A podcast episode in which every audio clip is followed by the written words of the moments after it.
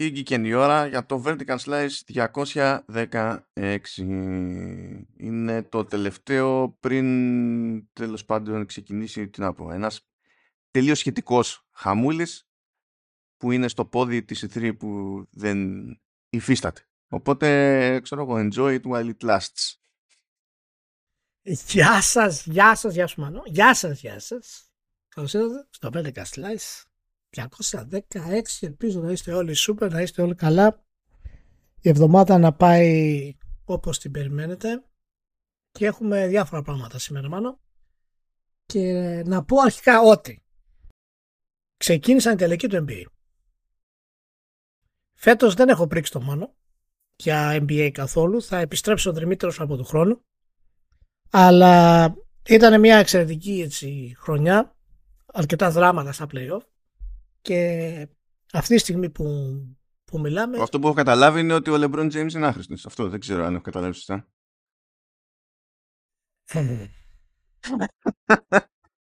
Αυτή τη στιγμή που μιλάμε και εσείς τη στιγμή που το ακούτε, το προσπερνώ αυτό, έχει παίχτη ο δεύτερος τελικός. Στον πρώτο τελικό νίκησε το Denver που ήταν αναμενόμενο μέσα στην έδρα του, καθώς έχει τον κορυφαίο παίχτη αυτή τη στιγμή στον κόσμο, τον Jokic.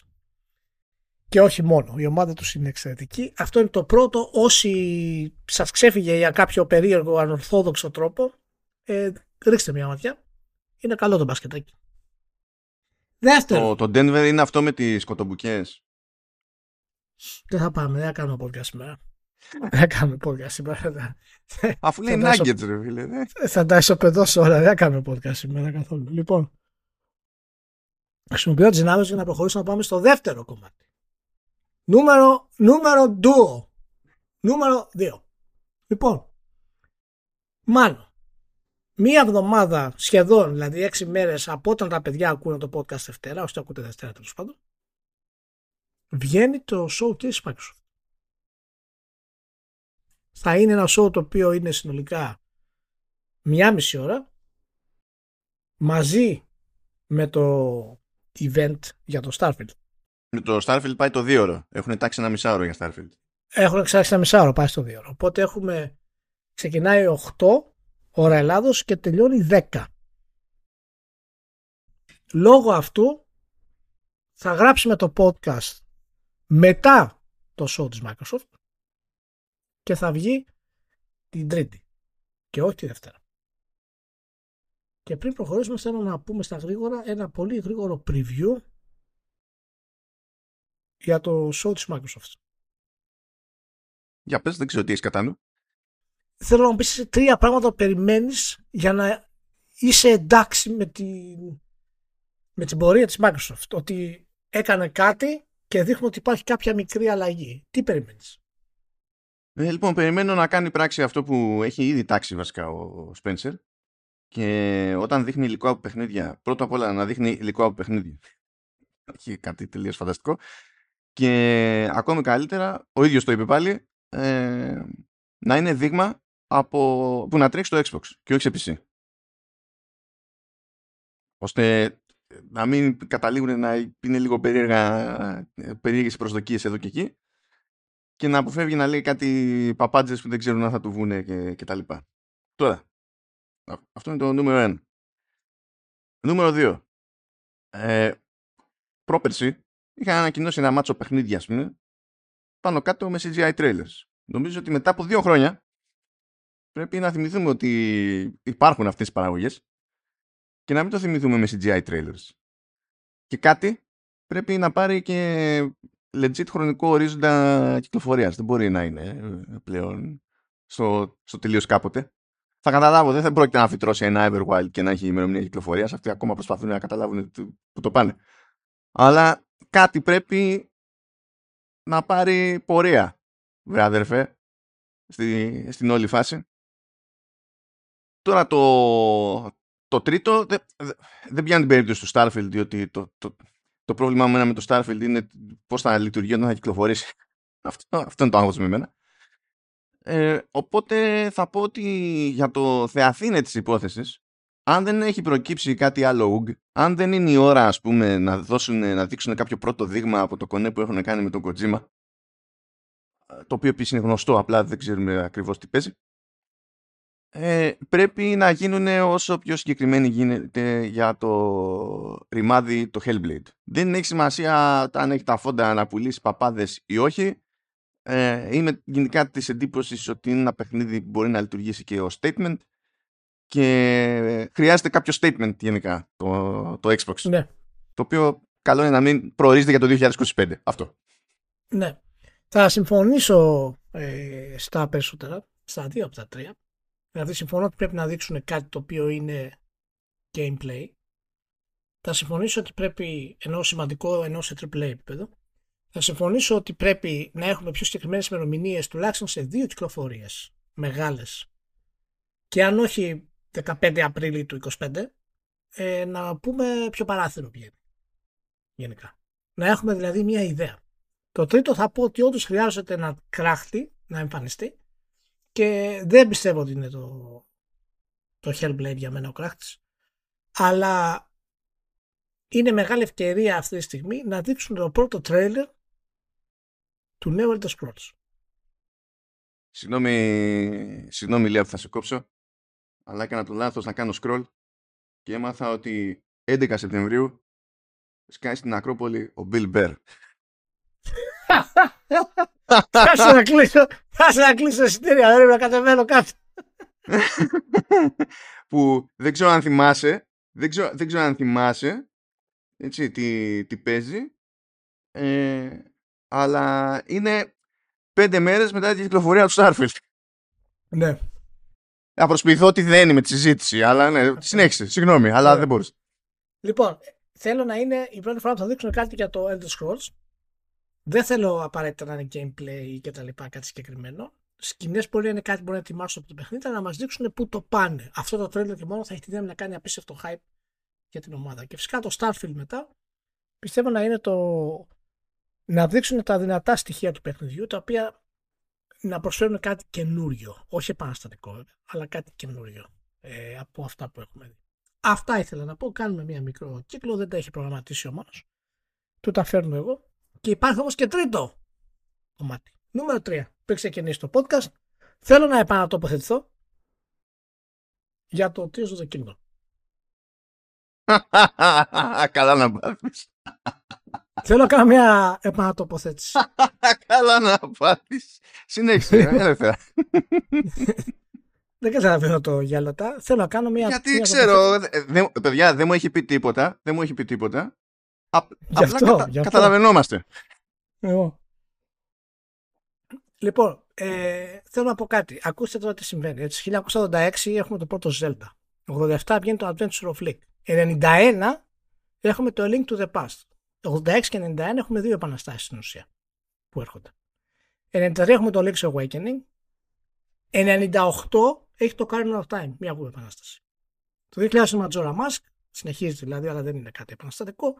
Μετά έχουμε το δύο χιλιάδες δύο το The Wind Waker, το οποίο δεν είναι επαναστατικό, αλλάζει τελείως τον τρόπο που κάνεις, δηλαδή αλλάζει το overworld ολοκληρωτικά. Το δύο χιλιάδες τέσσερα έχουμε Four Swords Adventures, έχουμε το Minish Cap, εξαιρετική τίτλη ούτως ή άλλως, και δύο χιλιάδες έξι σκάει το Twilight Princess, όπου αλλάζει το στυλ του Zelda και το πάει στο σκοτεινό. Ένα ακόμα ρίσκο για τη σειρά δηλαδή. Το είχαν ζητήσει βέβαια και ο κόσμος αυτό το κομμάτι και όλοι θυμόμαστε το trailer που είχε βγει στην έι θρι. Ήταν αυτή λόγω της μανούρας που είχε γίνει με το Wind Waker τότε. Ναι, ναι, ακριβώς. Πήγαν την ανάποδη. Ακριβώς. Οπότε ξέρεις, το αλλάξαν. Ενώ, ενώ και το Wind Waker είχε πάει καλά, αλλά και αυτό το είχαν πει ότι έχει αδυναμίες. Και το Twilight Princess επίσης άλλαξε τελείως το στυλ. Και αυτό είχαν πει για αδυναμίες. Ε, που τέλος πάντων σε ένα βαθμό μπορεί να είναι κάπως δικαιολογημένες, αλλά νομίζω ότι είναι υπερβολικές. Το επτά έχουμε το Phantom Hourglass, το εννέα το Spirit Tracks. Το έντεκα έχουμε το Skyward Sword. Φεύγουμε από το Overworld. Από τη μία ήταν η θάλασσα. Μετά πήγε πάλι κανονικά το πιο ανοιχτό κομμάτι που είδαμε στο, στο Skyward Sword. Τώρα πάμε στον ουρανό με το, με το Skyward Sword. Το δύο χιλιάδες δεκατρία έχουμε το A Link Between Worlds. Έτσι, το οποίο είναι, το, είναι πνευματικό παιδί του A Link to the Past.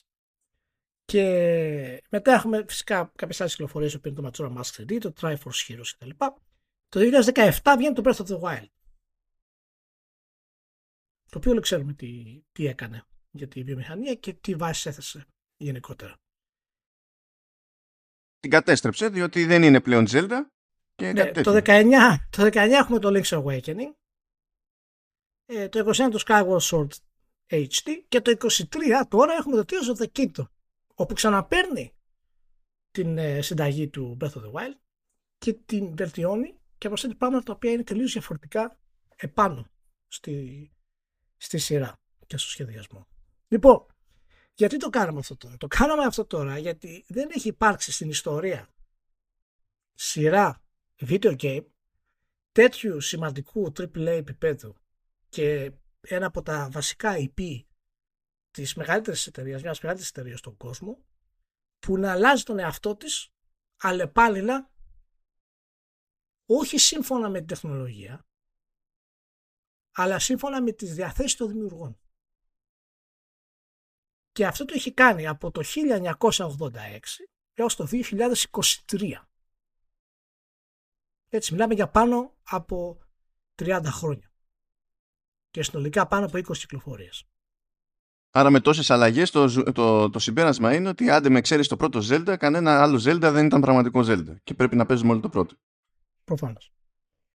Το Tears of the Kingdom λοιπόν, είχα, είχα μιλήσει αρχικά και είχα πει ότι επειδή δεν πιστεύω ότι θα είναι τόσο σημαντικό όσο το, ε, το Breath of the Wild, και αυτό το λόγο είχα πει ότι δεν θα πρέπει να του βάλει δέκα, αλλά σίγουρα είναι αριστούργημα.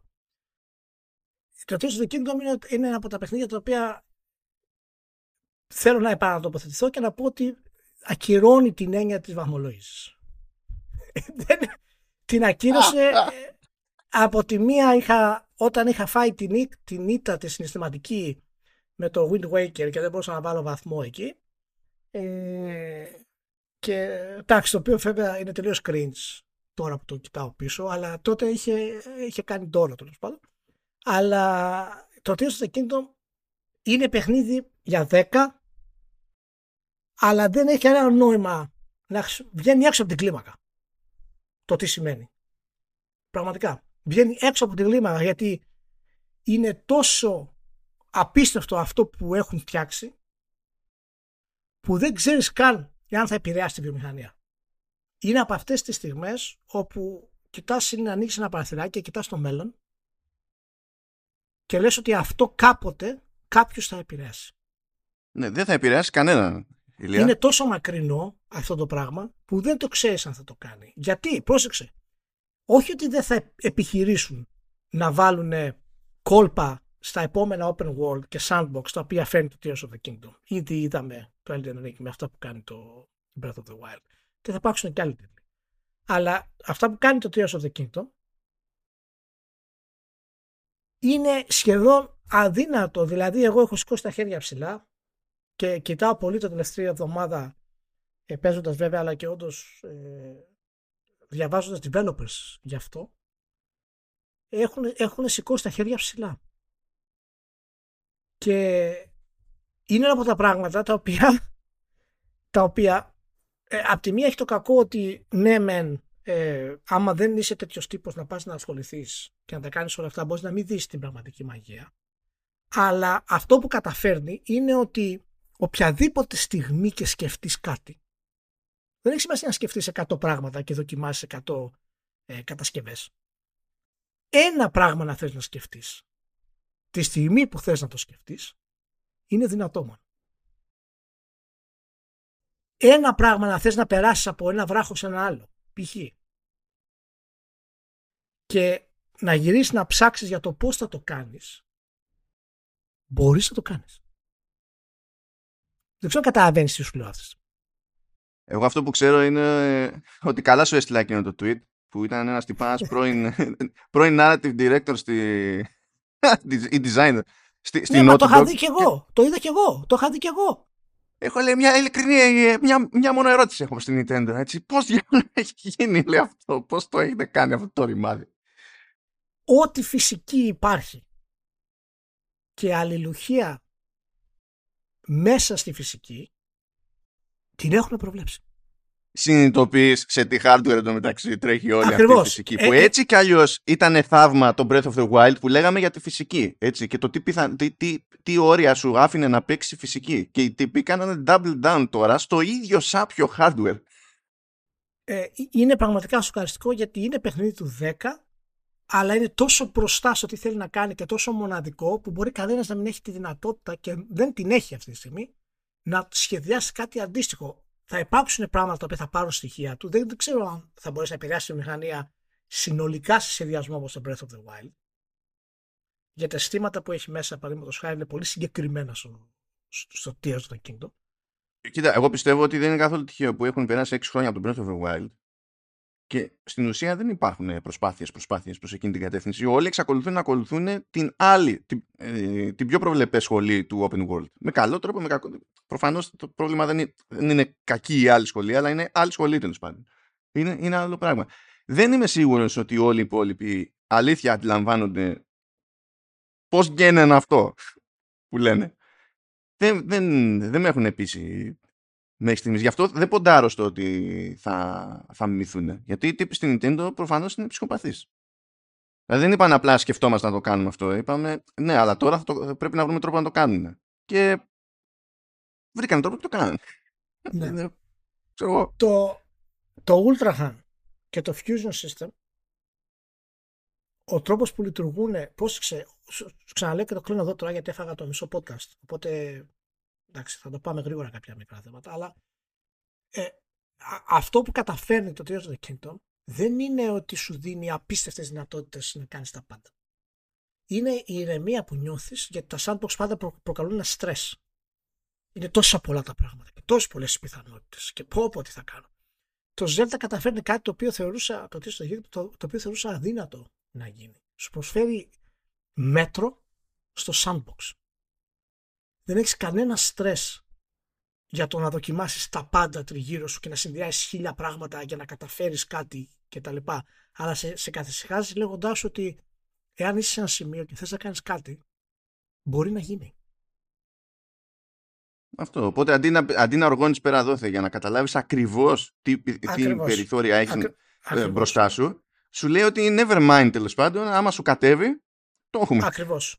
Πώς κατάφεραν αυτού του είδους σχεδιασμό να τον γυρίσουν στο κεφάλι τους στην ουσία και να, να κάνουν τον παίχτη να είναι άνετος και ήρεμος και να μπορεί να παίξει το παιχνίδι όπως αυτός θέλει, και τις στιγμές που χρειάζεται το σύστημα να είναι εκεί, ξέρεις πόσες πιθανότητες πρέπει να καλύψεις και πόσα μαθηματικά και αλγόριθμους πρέπει να γίνουν για να μπορέσεις να φτιάξεις τα, τα μισά από αυτά που βλέπουμε στα, στα Twitch και στα memes. Λοιπόν, είναι σοκαριστικό το αποτέλεσμα και ακόμα παραμένω στη θέση ότι το, το Breath of the Wild ίσως είναι ιστορικά μέχρι στιγμής πιο σημαντικό, αλλά δεν θα μου κάνει καθόλου εντύπωση αν στα επόμενα πέντε έξι χρόνια δούμε ότι το Breath of the Wild έχει επιβιώσει σε άλλα παιχνίδια απλά και μόνο στο στυλ που πλησιάζει στον ανοιχτό κόσμο, αλλά το sandbox gameplay έχει εξελιχθεί από τις άλλες εταιρείες σε κάτι που βασίζεται αρκετά πάνω στο Tears of the Kingdom. Και έτσι στην ουσία θα μπορέσει sequel να πάρει θέση σε, σε πενήντα σημαντικότερα παιχνίδια, παραδείγματος, τώρα έχω φάει και την εκπομπή, το κόλλημα, να πάρει άνετα τη θέση του προκατόχου. Λοιπόν, αυτά, sorry, έπρεπε να το βγάλω μέσα μου. Να, να θυμίσουμε ότι αυτοί, αυτοί οι μηχανισμοί που στην ουσία οδηγούν σε όλες αυτές τις εντυπώσεις, έτσι, είναι κάτι που παρουσιάστηκε ε, περίπου δύο μήνες πριν την κυκλοφορία. Αν άλλη ομάδα είχε αυτούς τους μηχανισμούς, θα ήταν το πρώτο πράγμα που θα παρουσίαζε, θα έλεγε παπάδες για χρόνια και θα στήριζε όλη την ύπαρξη του παιχνιδιού σε αυτό. Οι τύποι είναι τρελοί. Είναι, είναι... Ναι. Νομίζω, πάντες, ότι, νομίζω, ότι πλέον είναι, νομίζω ότι πλέον είναι κάτι το οποίο δεν μπορείς να το, να το καταλάβεις πώς, πώς το έχουν γίνει, ειδικά αν λάβουμε υπόψη το hardware. Λοιπόν, πάμε σε μερικά γρήγορα νεάκια. Τώρα συγγνώμη, αλλά θα, θα πάμε στα γρήγορα. Για πάμε. Λοιπόν, τώρα δεν ξέρω, κάτσε εδώ να κάνουμε κάτι ρεκτιφιές στο, στο κάνε, νο. Κάνε, κάνε ρεκτιφιές τώρα, αλλά εντάξει, πιστεύω ότι άξιζε, γιατί έπρεπε να το, να το πούμε για να είναι ο κόσμος πιο ενημέρος γενικά για το τι γίνεται με το, με το Tears of the Kingdom. Λοιπόν, πάμε να κάνουμε ό,τι μπορούμε. First things first. Αλλαγές, λέει, στον τρόπο τον οποίο τέλος πάντων λειτουργούν τα BAFTA Game Awards. Όχι τεράστιες αλλαγές, αλλά όχι ανούσιες αλλαγές. Πλέον, η διαδικασία ξεκινάει τρεις μήνες νωρίτερα. Επίσης, αντί να φτάνει και να δημοσιεύεται η λίστα ε, με τους φιναλίστ, θα δημοσιεύεται η λίστα με όλους τους προτινόμενους τίτλους. Επίσης, κάποια εταιρεία θα μπορεί να προτείνει τον τίτλο της ε, για υποψηφιότητα, τέλος πάντων, εφόσον ε, ακόμα και όταν είναι στις πρώτες τριάντα μέρες μετά το λανσάρισμα, ενώ προηγουμένως δεν μπορούσε να γίνει αυτό. Και η άλλη τσαχμινιά που έχουν κάνει είναι ότι στις κατηγορίες Best Game και Best British Game, τέλος πάντων, ενώ πριν λειτουργούσαν όπως όλες οι υπόλοιπες κατηγορίες και υπήρχε μια κριτική επιτροπή που έκανε την τελική διαλογή και το debate κτλ, τώρα εδώ θα βγαίνουν με ψηφοφορία, αλλά θα, η ψηφοφορία θα γίνεται από τα μέλη των BAFTA που ασχολούνται με τα games. Οπότε δεν μιλάμε για φάση πάει ψηφοφορία στο κοινό. Και το σκεπτικό σε αυτή την περίπτωση είναι ότι επειδή το Best Game και το Best British Game είναι κάτι πιο γενικό, οπότε δεν είναι, ας πούμε, ότι είμαστε μια κατηγορία για animation και καλό είναι να έχουμε μια επιτροπή από animators που νιώθουν ποιο είναι το αντικείμενο κτλ.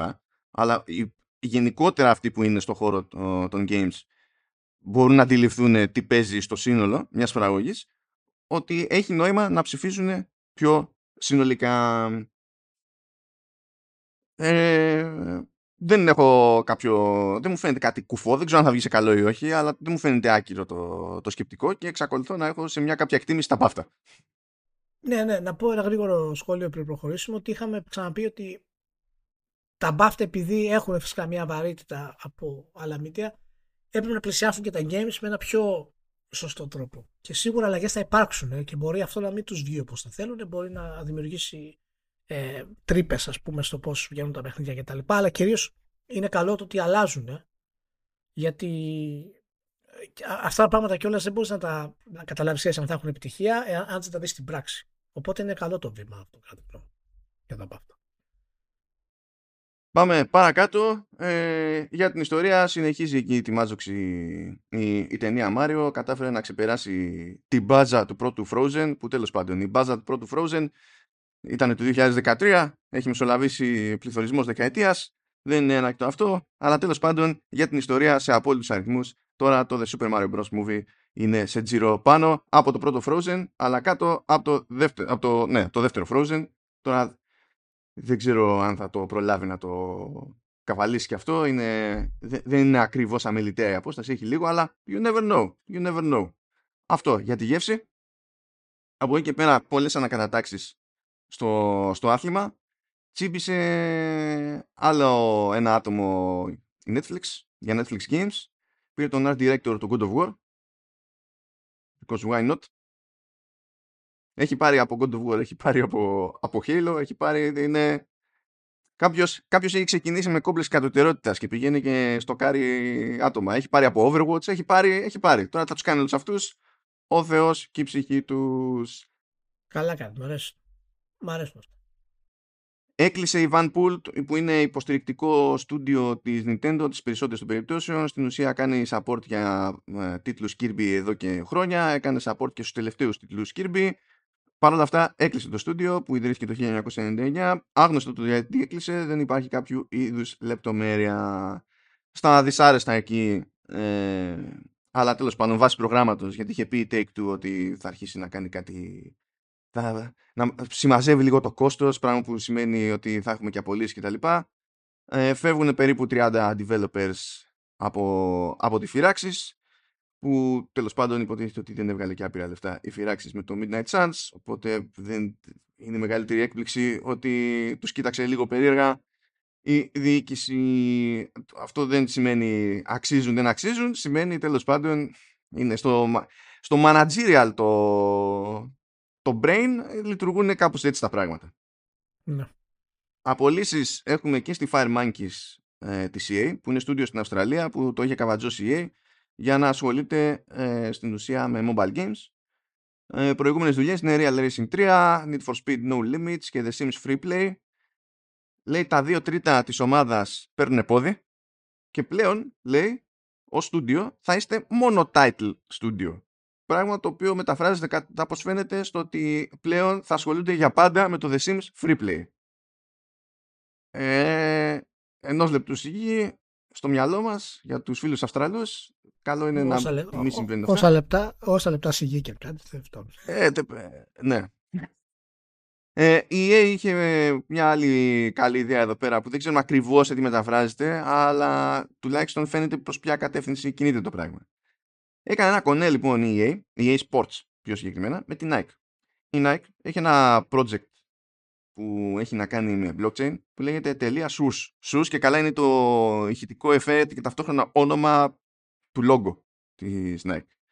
Και υποτίθεται ότι έχει βγει ήδη μια κολεξιόν με συλλεκτικά, ξέρω εγώ, εν εφ τι που προφανώς είναι στα σχέδια παπουτσιών της Nike κτλ. Και, και έκανε κονέ, λέει, ι έι Sports με την Nike για αυτό το πράγμα, ώστε να τα αξιοποιήσεις στα games της ι έι Sports. Εντάξει. Λέει, in future ι έι Sports titles, ι έι Sports and Nike, Nike, να το πούμε έτσι όπως το λένε αυτοί τέλος πάντων, plan to make select .sus virtual creations available, allowing members and players unique new opportunities for self-expression and creativity through sport and style. Μ' αρέσει ah, όλη, αυτή, ό, όλη αυτή η φράση, αυτή η εξήγηση που στην ουσία είναι, είναι, είναι κώδικας τέλος πάντων, ε, για να μου, μου πούνε ότι θα μου, θα μου παίρνουν και τα λεφτά με εν εφ τι άμα κάνω κέφι. Αλλά οκ, okay, δεν βγαίνουν τα παιδιά με το foot. Δεν βγαίνουν. Εντάξει, και ο άλλος μπορεί να θέλει να εκφραστεί, ρε μάλλον, δεν κατάλαβε. Μπορεί να θέλει να εκφραστεί. Μπορεί, ναι, μπορεί, να έχει μέσα του, μπορεί να έχει μέσα του ανάγκες έκφρασης. Σωστό. Και προστατεύονται αυτά από το Σύνταγμα. Έχουμε, έχουμε και αυτά. Ε, τι ναι. να γίνει. Υπάρχουν και δυσάρεστες παρενέργειες. Είναι ελεύθερος να εκφράσετε. Τελείως. Λοιπόν, να προσπαθήσουμε να το πάμε στα πιο θετικά εδώ πέρα. Για άλλη μια εβδομάδα έχουμε κινητικό στα, στην Netis Games. Η Netis Games, παιδιά, κατάφερε να ανακοινώσει δύο νέα στούντιο σε εφτά μέρες. Όχι, όχι, όχι. Ναι. Να είχαμε να λέγαμε. Λοιπόν, Pincool λέγεται το, το νέο στούντιο, με έδρα στο Τόκιο, και επικεφαλής, λέει, είναι ο Ριουτάρο Ιτσιμούρα, ο οποίος τελείως τυχαία έφυγε το Μάρτιο μόλις από τη Square Enix, και ήταν ο τύπος παραγωγός σε Dragon Quest οκτώ, ξέρω εγώ, Dragon Quest εννιά κτλ. Κάτι άγνωστα και ασήμαντα για τη Square Enix. Και σε ρόλο συμβούλου έρχεται και ο Τακάσι Ογκούρα, ο οποίος Ογκούρα έχει υποτίθεται... ήταν εμπλεγμένος με το business μέρος, ας πούμε, κυρίως σε online stuff. Τώρα δεν θα σας πω εδώ κάτι quotes για το τι είναι αυτό που ξεχωρίζει το στούντιο κτλ. Γιατί τα quotes αυτά είναι στο γάμο του καγιούς, δεν σημαίνουν τίποτα. Αλλά το θέμα είναι ότι ε, για πολλωστή φορά σκάνε οι Ιάπωνες από γνωστές ιαπωνικές εταιρείες, απλά φεύγουν και πηγαίνουν και καταλήγουν στην Νετίζ. Δηλαδή είναι όχι μόνο οι Ιάπωνες, αλλά οι Ιάπωνες έχουν ξεπατωθεί με την Νετίζ. Έχουν δώσει πολύ πόνο. Πόνο δίνουν και οι Πολωνοί, αλλά αυτό δεν εκπλήσει κανέναν, διότι είναι Πολωνοί, άρα δίνουν πόνο. Πάνε λίγο πακέτο αυτά τα πράγματα. Κάπου είδα τέτοιο, ένα βιντεάκι που πάει, είναι σε ένα μπαρ ένας Πολωνός και είναι η μπαργούμαν εκεί και πάει να του δώσει ένα σφινάκι από κάτι και του λέει τέλος πάντων ότι κοίταξε, λέει, αυτό είναι, είναι, λέει, δυνατό. Θες να δοκιμάσεις πρώτα το άλλο που είναι λίγο πιο light και άμα το έχεις να δοκιμάσεις αυτό. Και ο τύπος λέει με straight face, I'm from Poland. Και όλοι ξέρουμε τι σημαίνει αυτό. Λοιπόν, Πολωνοί, Πολωνοί. Άτομα που φύγανε από σι ντι Projekt ξεκινούν το στούντιο Blank. Και επειδή είναι Πολωνοί, λένε κάτι, κάτι, έχουν κάτι ωραίες ατάκες. Δηλαδή, εντάξει, είναι μικρό το, το στούντιο για την ώρα, έχουν περίπου δέκα με έντεκα άτομα, λέει, αλλά οι περισσότεροι είναι από σι ντι Projekt Red. Οκ. Okay. Ε... Αλλά είναι κάτι φοβερά ότι σε μια βιομηχανία που το, το σύνηθες είναι, λέει, ο, να υπάρχει ένας lead game designer που λειτουργεί ως δικτάτορας, εμείς θα φτιάξουμε μια εταιρεία όπου θα αποφασίζουμε περισσότερα από κοινού και κάτι τέτοιο. Και λέω... Τι, τι, ποιος, ποιος, ποιος, τι. Γίναμε, λέω, γίναμε. Κοινόβιο. Είναι, είναι, εντάξει, κατευθείαν. Λοιπόν, παιδιά, έχω, με τα περισσότερα πολωνικά ονόματα έχω θέμα, δεν είμαι μαθημένος, θα κάνω ό,τι μπορώ. Λοιπόν, Ματέους Κάνικ, ε, από σι ντι Projekt Red. Γεντρέι, ελπίζω, Μροζ, ε, από Projekt Red, από σι ντι Projekt Red. Ε, Μάρτσιν ε, Γεφίμο, something, από, και αυτός έχει περάσει και από έντεκα bit Studios και από σι ντι Projekt Red. Μίκολας κάτι, ε, Μαρτσεύκα μάλλον, αυτός είναι από Rookies μεριά που έτσι λεγόταν με Z στο τέλος, που είναι άλλη εταιρεία στη, στη Βαρσοβία, εντάξει. Μίχαλ Ντομπροβόλσκι, όχι, Ντομπροβόλσκι, προσπαθώ παιδιά, και αυτός από σι ντι Projekt Red. Άρτουρ και τα λέει, όχι εδώ δεν το, κα, κα, αυτό είναι το entertainment σε αυτήν την είδηση, αυτή η προσπάθεια που κάνω. Άρτουρ Γκαντζμινιέκ, ελπίζω, και αυτός από έντεκα bit και σι ντι Projekt Red.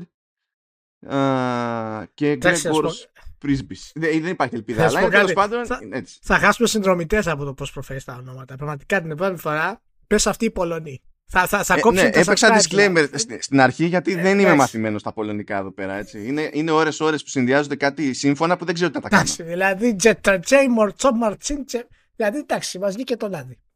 Μας βγήκε το λάδι. Λοιπόν, τι τι project κάνουν. Ένα νέο. Τι, τι κάνανε tease ένα project λέει, τι, τι είναι, είναι ένα νέο action αρ πι τζι third person. Δεν ξέρω από πού τα, τα βγάζεις αυτά.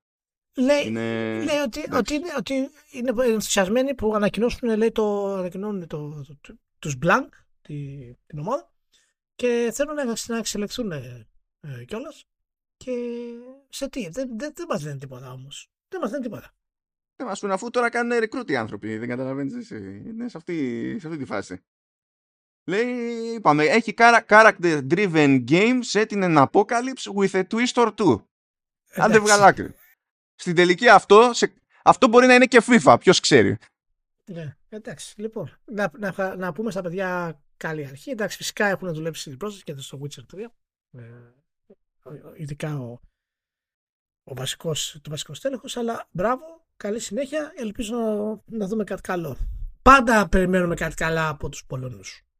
Πάντα. Τώρα, το, το κοινόβιο δεν έχει λειτουργήσει και δεν θέλω τώρα να τους ε, αποκαρδιώσω. Αλλά ούτε ο Πλάτωνας δεν το κατάφερε αυτό. Έτσι, ούτε, δηλαδή, ούτε ο Πλάτωνας δεν το κατάφερε αυτό, παιδιά. Λοιπόν. Λοιπόν, θα μείνουμε σε, σε Πολωνούς, αλλά θα πάμε στη, στη μάνα, θα πάμε σε σι ντι Projekt, γιατί έβγαλε αποτελέσμα ένα τριμήνου.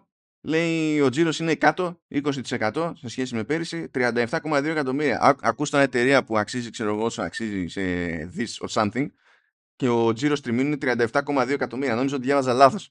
Αλλά it is what it is, παιδιά. Στο, στην, στην κερδοφορία μείνανε περίπου μία ή άλλη, οπότε δεν έχουν πρόβλημα. Δηλαδή, τριάντα επτά κόμμα δύο ο τζίρος και το κέρδος είναι δεκατέσσερα κόμμα οκτώ. Νομίζω ότι βγαίνει business με τέτοιο ποσοστό, με τέτοια αναλογία. Σου λέει πάρα πολύ ωραία, φτάσαμε να πουλήσουμε εβδομήντα πέντε εκατομμύρια αντίτυπα Witcher και τελείως τυχαία τα πενήντα εκατομμύρια είναι από το Witcher τρία. Είναι ανεπανάληπτος ο αριθμός. Είναι ανεπανάληπτος ο αριθμός. Μιλάμε για hardcore action αρ πι τζι τώρα, έτσι. Είναι ανεπανάληπτος ο αριθμός. Ε, λέει το μεγαλύτερο μέρος του τζίρου μας στο τρίμηνο αυτό ε, προέρχεται ακόμη, λέει, από το Cyberpunk. Οπότε παρόλα τα, όλα τα όσα έχουν γίνει, τέλος πάντων, πάλι την παλεύουν. Ε, χρειάστηκε να γράψουν λίγη χασούρα κάπου, επειδή στην ουσία ξαναξεκινάνε το, το Polaris που υποτίθεται ότι είναι το επόμενο Witcher. Είχαν και απολύσεις yeah. από Molasses Flood για άλλο spin-off εκεί πέρα, εντάξει. Θα στείλουν και τα τριάντα τελευταία άτομα που ασχολούνται με τον Gwent, καθώς το παρατάνε κατά μία είναι το Gwent, αλλά προσπαθούν να το στήσουν με ένα τέτοιο τρόπο ώστε να συνεχίζει να, συνεχίζει να λειτουργεί και να τροφοδοτείται από την κοινότητα. Θα δούμε. Whatever. Ε, και προς απογοήτευση δεν ξέρω ποιανού. Ε, ρωτήθηκαν εκεί πέρα στη, στο, στο Investor Call. Λέει, ακούγεται ότι θα σας αγοράσει η Sony. Τι έχετε να πείτε γι' αυτό? Ε, ε, γενικά η σι ντι Projekt δεν πωλείται. Ε, δεν έχει αλλάξει, λέει, κάτι σε αυτό. Οπότε no. Αυτό okay. Αυτό πώς είχε. Συγγνώμη.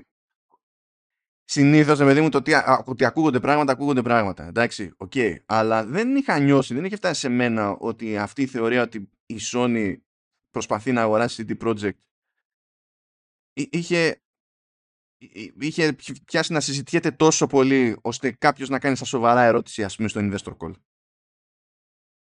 Σου είχε μείνει εσένα αυτή η εντύπωση, ας πούμε, ότι ακουγόταν πολύ? Τώρα τι θες να πούμε τώρα? Είναι για φήμη που περιλαμβάνει τη Sony. Πόσο θες να... Δεν χρειάζεται να... Δηλαδή, μόνο ένας να το πει, είναι κατευθείαν γίνεται, γίνεται φήμη. Ωραία, ωραία, καλά. Να σου πω, ε, μπορούμε να είμαστε λίγο ρεαλιστές σε αυτό το κομμάτι, να μιλήσουμε λίγο για τη C D Projekt. Λοιπόν, καταρχάς είπαμε ότι το project του, ξέρουμε μάλλον, το project του, του Witcher, το νέο, η νέα σειρά που λέγεται Project Series, πήγε πίσω στο σχεδιασμό.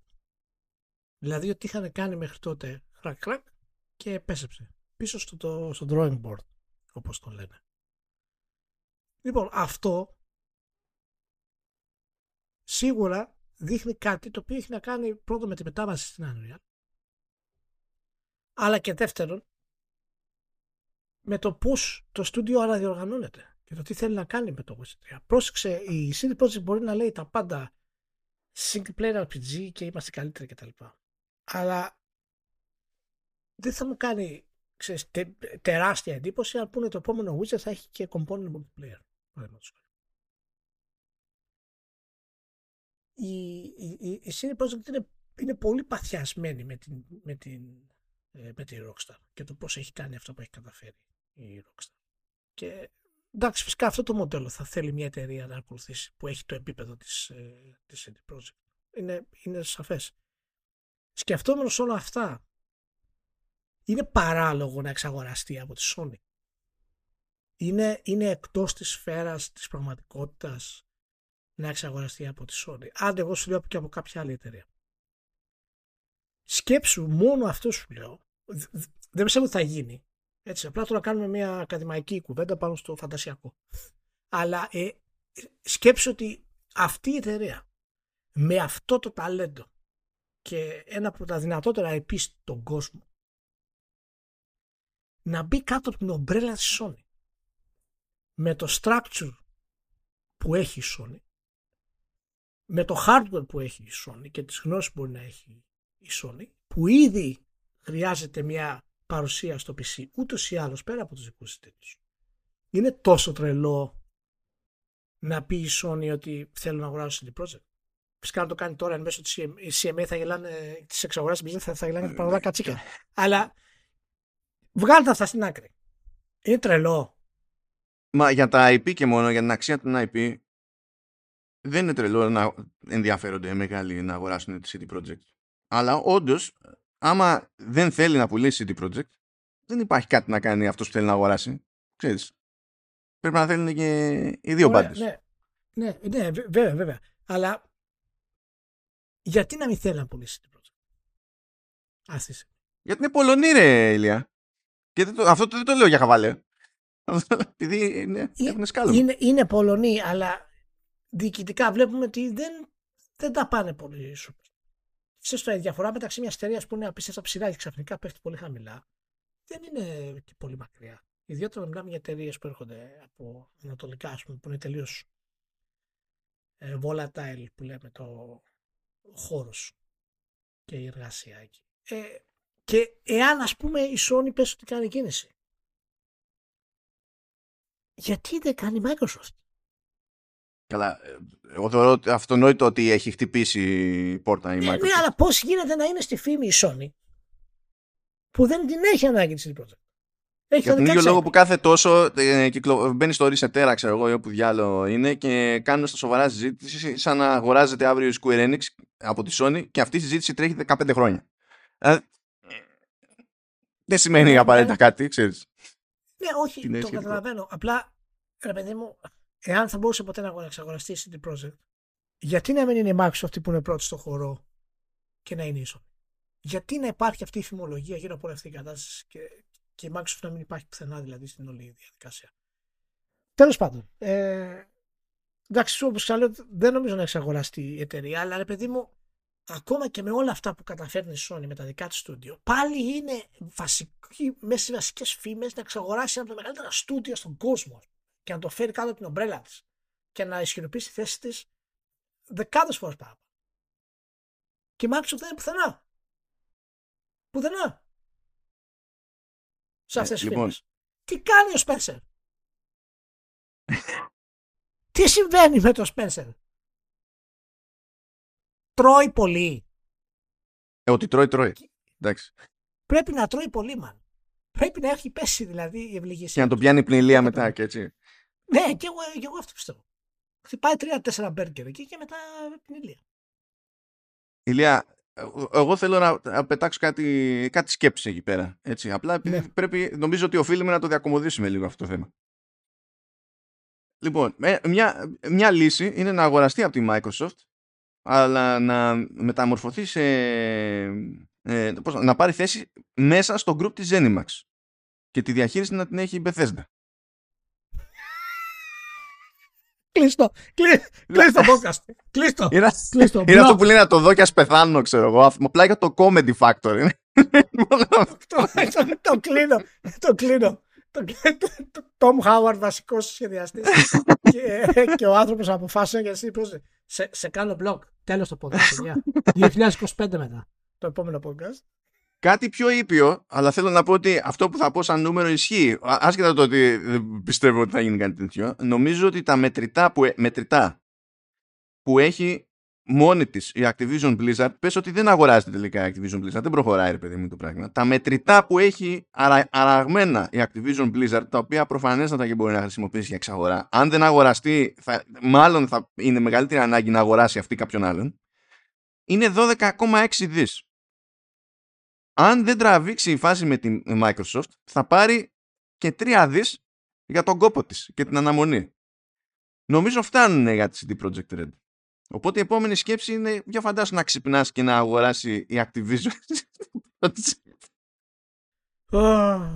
Μόνο μαραμένες ψυχές αυτή τη συζήτηση. Μόνο μαραμένες ψυχές. Just saying. Ναι.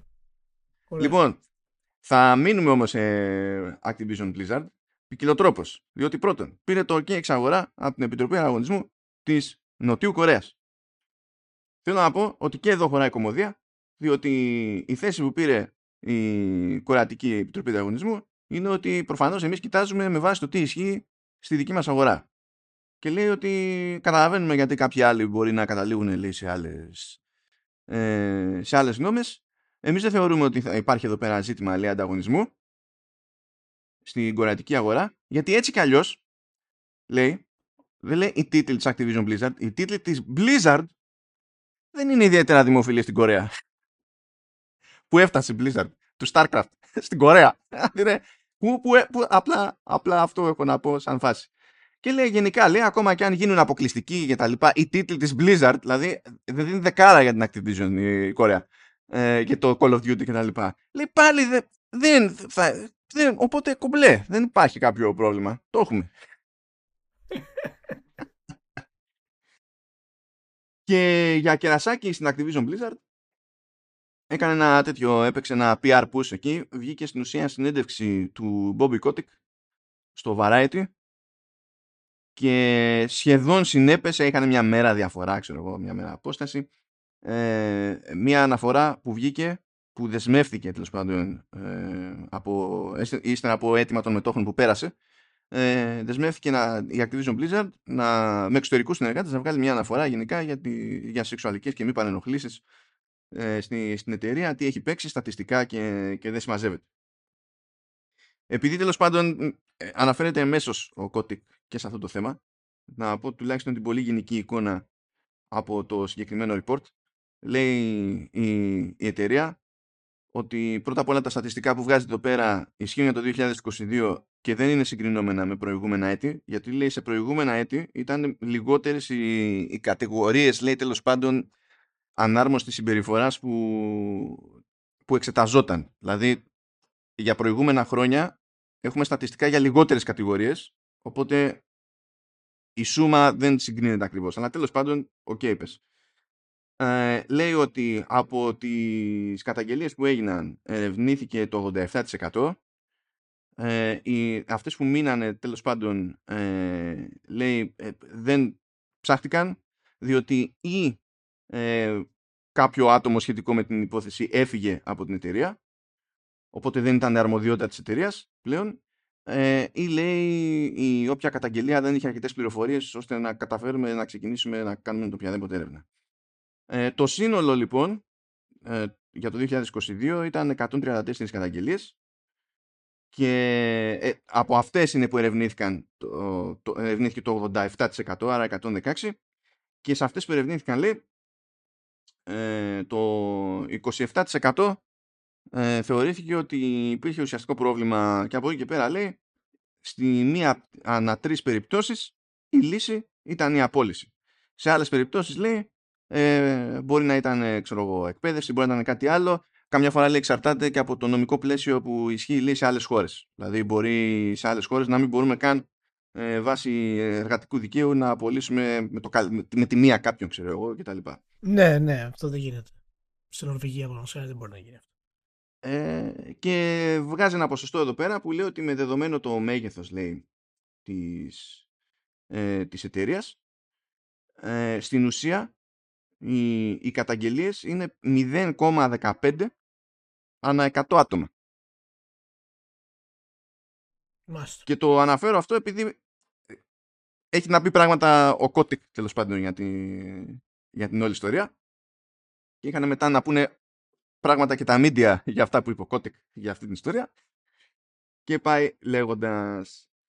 Ε, θεωρεί λοιπόν ο Κώτικ ότι όλο αυτό το ζήτημα που έσκασε το δύο χιλιάδες είκοσι ένα ε, ξεκινώντας από mainstream media, μετά πήραν σειρά και τα εξειδικευμένα ε, από Wall Street Journal αν θυμάμαι καλά, ότι πήγε, πήγε με πολύ υπερβολή και ότι με βάση τα, τα στατιστικά τέλος πάντων για τα δεδομένα της αγοράς είμαστε λέει πολύ χαμηλά και ότι αυτά τα νούμερα που βγαίνουν δεν υποδεικνύουν ότι γενικά όλη η εταιρεία ε, είναι στημένη ξέρω εγώ, και λειτουργεί γιούχου και δεν συμμαζεύεται. Τώρα βάζετε όσους αστερίσκους γουστάρετε σε, σε κάθε περίπτωση. Δεν είναι εύκολο να διαπιστώσουμε που είναι οι περισσότερες ή οι λιγότερες τρύπες. Απλά λέμε τώρα τι στάση κρατάει. Για μένα μου φάνηκε πιο αστείο που λέει ο Κώτικ ότι ε, τα σκάνδαλα που προέκυψαν είναι απόρρια, λέει, ενός πολύ επιθετικού εργατικού κινήματος που είμαι αρκετά σίγουρος ότι στην Αμερική και στην Ευρώπη όταν κάποιος λέει επιθετικό εργατικό κίνημα εννοεί τελείως διαφορετικό πράγμα σε κάθε μπάντα. Δηλαδή δεν ξέρω τι περνιέται για επιθετικό. Λέει τι και σημαίνει. Το έξτρα το αστείο. Ξέρω εγώ, ξέρω εγώ ότι είναι πολύ φιλόδοξοι και θέλουν να κάνουν παπάντζες. Ξέρω εγώ. Τι λες τώρα στην Αμερική, αφού δεν ξέρουν. Δεν το ξέρουν αυτό το άθλημα καθόλου. Δηλαδή είναι, τώρα το μαθαίνουν. Λέει και ένα άλλο αδιανόητο, super duper αστείο Κώτικ. Λέει ότι εγώ δεν έχω πρόβλημα λέει, με, τη, με, τα, με το συνδικαλισμό. Γιατί λέει, είμαι ο μόνος, λέει, σι ι ο σε εταιρεία του Fortune πεντακόσια που είμαι και ο ίδιος, λέει, ε, συνδικαλιστής. Και λέω, wait, what? Τι εννοεί? Και το εξηγεί το άτομο. Λέει, είμαι στη σαγκ άφτρα που είναι για ηθοποιούς και τέτοια. Γιατί λέει το δύο χιλιάδες έντεκα είχα ένα μικρό ρόλο στο Moneyball με τον Brad Pitt. Λες, Κώτικ, αυτό δεν σημαίνει ότι είσαι συνδικαλιστής. Αυτό σημαίνει ότι ήταν, ήσουν υποχρεωμένος από τον νόμο να μπεις σαν γκάφτρα, αλλιώς δεν μπορούσες να παίξεις. Μπήκες και από τότε δεν ξανακάνεις τίποτα σχετικό. Ή θες να πιστέψουμε ότι πηγαίνεις και ψηφίζεις στη σαν γκάφτρα. Δηλαδή, ξέρω εγώ, ε, άραξε λίγο. Στη... Όπα, όπα. No. Στην όλη φάση. Ε... Εντάξει, καλά, το, το κομμάτι του στο, στο Μαράιτι, εντάξει, είναι φυτευτό, έτσι, δηλαδή... Τελείως, ε, καλά, ναι. Εντάξει, δηλαδή, οκ, okay, οκ. Okay. Και... Τώρα, άμα, άμα σου λέει και ο δημοσιογράφος του Variety ότι κάναμε tour, ξέρω εγώ, εκεί πέρα στην εταιρεία και πήγαμε σε mock-up studio και μας έδειχναν, λέει, εργαζόμενοι εκεί, τι κάνουνε και ήταν ενθουσιασμένος και έκανε «Α, και ου, ο Κώτικ, λες και τα έχει δει πρώτη φορά στη ζωή». Ας πούμε, λέω, πω, πω, αυτό είναι, αφε... ε, είναι αφεντικό ελληνικής κοπής. Δηλαδή είναι στανταράκι αυτό το, το πράγμα. Εντάξει, ξανά έχω πει ότι κανείς δεν αρνείται το, το επιχειρηματικό του γονίδιο. Έτσι, αλλά είναι από τους, επιχειρημα... από τους σκοτεινούς επιχειρηματίες. Είναι από τους επιχειρη... Τώρα θα μου πεις υπάρχουν φωτεινοί επιχειρηματίες σε τέτοιο επίπεδο. Πιθανά όχι. Παρ' όλα αυτά, ο Κώτικ ξεκίνησε το ενενήντα ένα. Και η...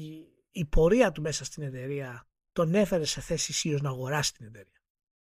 Και φυσικά αυτό βοήθησε να σωθεί η εταιρεία, αλλά παρόλα αυτά τον έφερε σε θέση ισχύως πάρα πολύ γρήγορα. Δεν είναι χθεσινός ο Κώτικ. Έτσι, και φυσικά ευθύνεται για την όλη πορεία της ε, Activision. Αυτό το γιατί το λέω, γιατί ο Κώτικ είναι παλαιάς κοπής εντελώς. Δηλαδή δεν μου κάνει εντύπωση αν βιώνω με το Ρέαν και πίνω καφεδάκι. Αλλά ε, πλέον πρέπει να σταματήσει να λέει απίστευτες χαζομάρες, ιδιαίτερα ε, αυτή, την, ε, αυτή την περίοδο. Όχι γιατί ε, είναι κακό να βγαίνει να λέει αυτά που θέλει, οκ, okay, ας βγαίνει να τα λέει, αλλά α, αυτή η απόγνωση που τον πιάνει μερικές φορές, αυτή η στιγμή δημιουργείται, είναι ανάποδα στην, ε, στη σι εμ έι, στη συμφωνία που θέλει να κάνει η Blizzard με την και στη σι εμ έι. Γιατί εάν η σι εμ έι αρχίσει και ψάχνει τον Gothic εντελώς και τον βάλει μέσα στο παιχνίδι, το τι έχει κάνει και το ποιες είναι οι μονοπωλιακές πρακτικές του, γενικότερα και η μονομανία του με τα Call of Duty, το πώς κάνει το monetization, αυτά τα πράγματα, αυτό θα ισχυροποιήσει τη θέση της σι εμ έι. Ε, παιδιά, τι, όχι, ε, δεν θέλω, με τίποτα. Και εν τέλει φυσικά ξέρουμε ότι η Microsoft θα τον διώξει, θα, πάρει, θα πάει από, από αλλού. Αλλά το ντι εν έι είναι και εξήντα χρονών, δηλαδή ακριβώς. Δεν έλεγε πολύ. Το, το ντι εν έι της εταιρείας δεν αλλάζει εύκολα. Το όνομα δεν φεύγει εύκολα που λέμε. Πώς το λένε στα ελληνικά τη φράση, το ξέχασα τώρα. Καλό να σου βγει το όνομα παρά το, το παρατσούκλι. Παρά το μάτι. Παρά το μάτι. Καλά το μάτι. Καλύ, καλύτερα να σου βγει το μάτι παρά το όνομα. Λέει. Καλύτερα το μάτι παρά το όνομα. Ε, κατάλαβες, όχι το παρατσούκλι. Το έχω ξεχάσει τώρα, γιατί είμαι και στην Νορβηγία χρόνια. Λοιπόν, οπότε... Εντάξει, λοιπόν, σ, σ, σκασμός, σταμάτα. Δηλαδή, κανένας δεν ενδιαφέρεται από τους σύγχρονους gamers για το έχεις κάνει. Εμείς που τον ξέρουμε, είμαστε οι μόνοι που τον υποστηρίζουμε. Εκεί έχουμε φτάσει. Επειδή ξέρουμε την πορεία του από παλιά και ξέρουμε ότι όντως έχει κάνει και καλά πράγματα για την εταιρεία και για τα games. Σκέψου, εμείς έχουμε φτάσει να το στηρίζουμε. Η επιτυχία εμείς... είναι προφανή. Δηλαδή δεν υπάρχει debate για, το, για την επιτυχία. Για, το, για τον τρόπο υπάρχει debate σε κάθε περίπτωση, ας πούμε. Εντάξει, αυτό είναι. Αλλά επιτυχία είναι επιτυχία. Α, σου έχω και εναλλακτική στη, στη, στα γνωμικά. Υπάρχει και το, το άλλο. Πρώτα βγαίνει η ψυχή και μετά το χούι. Δεν ξέρω αν συμβολεύει. Α, ναι. Πρώτα βγαίνει η ψυχή και μετά το χούι. Έτσι το λένε. Πρώτα βγαίνει το χούι και μετά η ψυχή. Όχι, υποτίθεται ότι είναι αυτό. Ότι δεν μπορείς να την αλλάξεις. Άμα έχεις ένα σκάλωμα, τέλος πάντων, πρώτα θα πεθάνεις και μετά είναι πιθανό να αλλάξεις κάτι έτσι, στο σκάλωμά σου. Έτσι. Έτσι, το σκάλωμα παραμένει η κορώνα. Ε, από αυτά που με κούβαναν, και αυτό για μένα ήταν είδηση legit, σε αντίθεση με όλα τα υπόλοιπα, είναι ότι για πρώτη φορά, αυτό δεν είχε υποθεί ποτέ πουθενά. Είπε ο Κότικ ότι το δύο χιλιάδες δεκαοκτώ είχε κάνει μόντα, είχε μαζέψει και κεφάλαιο και ήλπιζε να φυτρώσει άνοιγμα για να αγοράσει την Time Warner, που τότε... κατάφερε και αγόρασε η έι τι εν τι και ήταν τις μεγαλύτερες επιχειρηματικές ideas που έχουν γίνει ποτέ. Έκανε τεράστια ζημιά στην Time Warner και ακόμη κλαίει Time Warner για αυτή την ιστορία και τα χώρισε και τα τσανάκια από την έι τι εν τι, από την Time Warner και ακόμα, ακόμα γελάμε. No. Ο τύπος στα σοβαρά λέει είχα μαζέψει τη χρηματοδότηση για την Time Warner. Και το σκεπτικό λέει ήταν ότι αυτοί θα κάνανε τα παιχνίδια μας ταινίες και εμείς θα κάναμε τα άι πι τους παιχνίδια. Ε, άμα το φανταστείς αυτό, είναι λίγο τρομακτικό. είναι λίγο τρομακτικό. Όχι επειδή ξαφνικά θα ήταν Activision Mortal Kombat. Αλλά αυτό. Αλλά και τα Harry Potter και τα Lord of the Rings και τα... Ε, μπορεί να ξυπνούσαμε μια μέρα, Ηλία, και να βλέπαμε παιχνίδι Succession. Έτσι θα κλείσουμε το, το σημερινό podcast, το ξέρεις. Ε? Ναι, ε, δε, κανένα πρόβλημα, κανένα πρόβλημα. Είμαι προετοιμασμένος, το, το έχω δει κομπλέ. Γι' αυτό πάμε γρήγορα τα, τα gaming σήμερα. Μας λοιπόν, πολύ αλλιώς. Προχωράμε, πάμε να κλαφτούμε και από την άλλη την πάντα. Λοιπόν, αν θυμάστε στο προηγούμενο επεισόδιο, καθόμασταν και λέγαμε εκεί πέρα για τη στρατηγική της Sony, για τα live games, για το ότι ε, ο κλειδοκράτορας στα live games και εκείνος που αξιολογεί τα πάντα είναι η Bungie και αυτό ήταν μέρος της συμφωνίας, γιατί η Sony προφανώς δέχτηκε ότι δεν το έχει, οπότε έφερε κάποιον που το είχε. Και αν θυμάστε, υποτίθεται ότι θα βλέπαμε, και είχαμε ποντάρει κιόλας ότι θα βλέπαμε κάτι, οτιδήποτε από αυτό, από το multiplayer στον κόσμο του The Last of Us στο PlayStation Showcase που πέρασε. Και τελικά δεν είδαμε. Τελείως τυχαία, αφού ε, τελείωσε το PlayStation Showcase και ηρέμησαν λίγο τα πράγματα, προέκυψε ότι η... πέρασε από αξιολόγηση η παραγωγή αυτή. Πέρασε η Naughty Dog από αξιολόγηση της Bungie. Απλά το αφήνω να σχηματιστεί αυτό σαν εικόνα. Ε, και... και η Bungie θεώρησε ότι ό,τι έχει κάνει μέχρι στιγμής η Naughty Dog για το multiplayer αυτό έχει θέμα, λέει. Διότι έτσι όπως είναι στημένο δεν μπορεί να έχει αρκετό retention για τα δεδομένα της κατηγορίας. Mm. Και αυτό σημαίνει ότι δεν, δεν ακυρώνεται η παραγωγή, αλλά στην ουσία ξανά επιστρέφει σε προηγούμενο στάδιο του σχεδιασμού, οπότε μίκρινε η ομάδα για να το ξαναδουλέψουν το concept, ας πούμε. Και έβγαλε και μια ανακοίνωση η Naughty Dog και λέει μπλα μπλα μπλα, αλλά ετοιμάζουμε και ένα single player, ε, ε, ε να, δηλαδή να το, να το ξέρετε.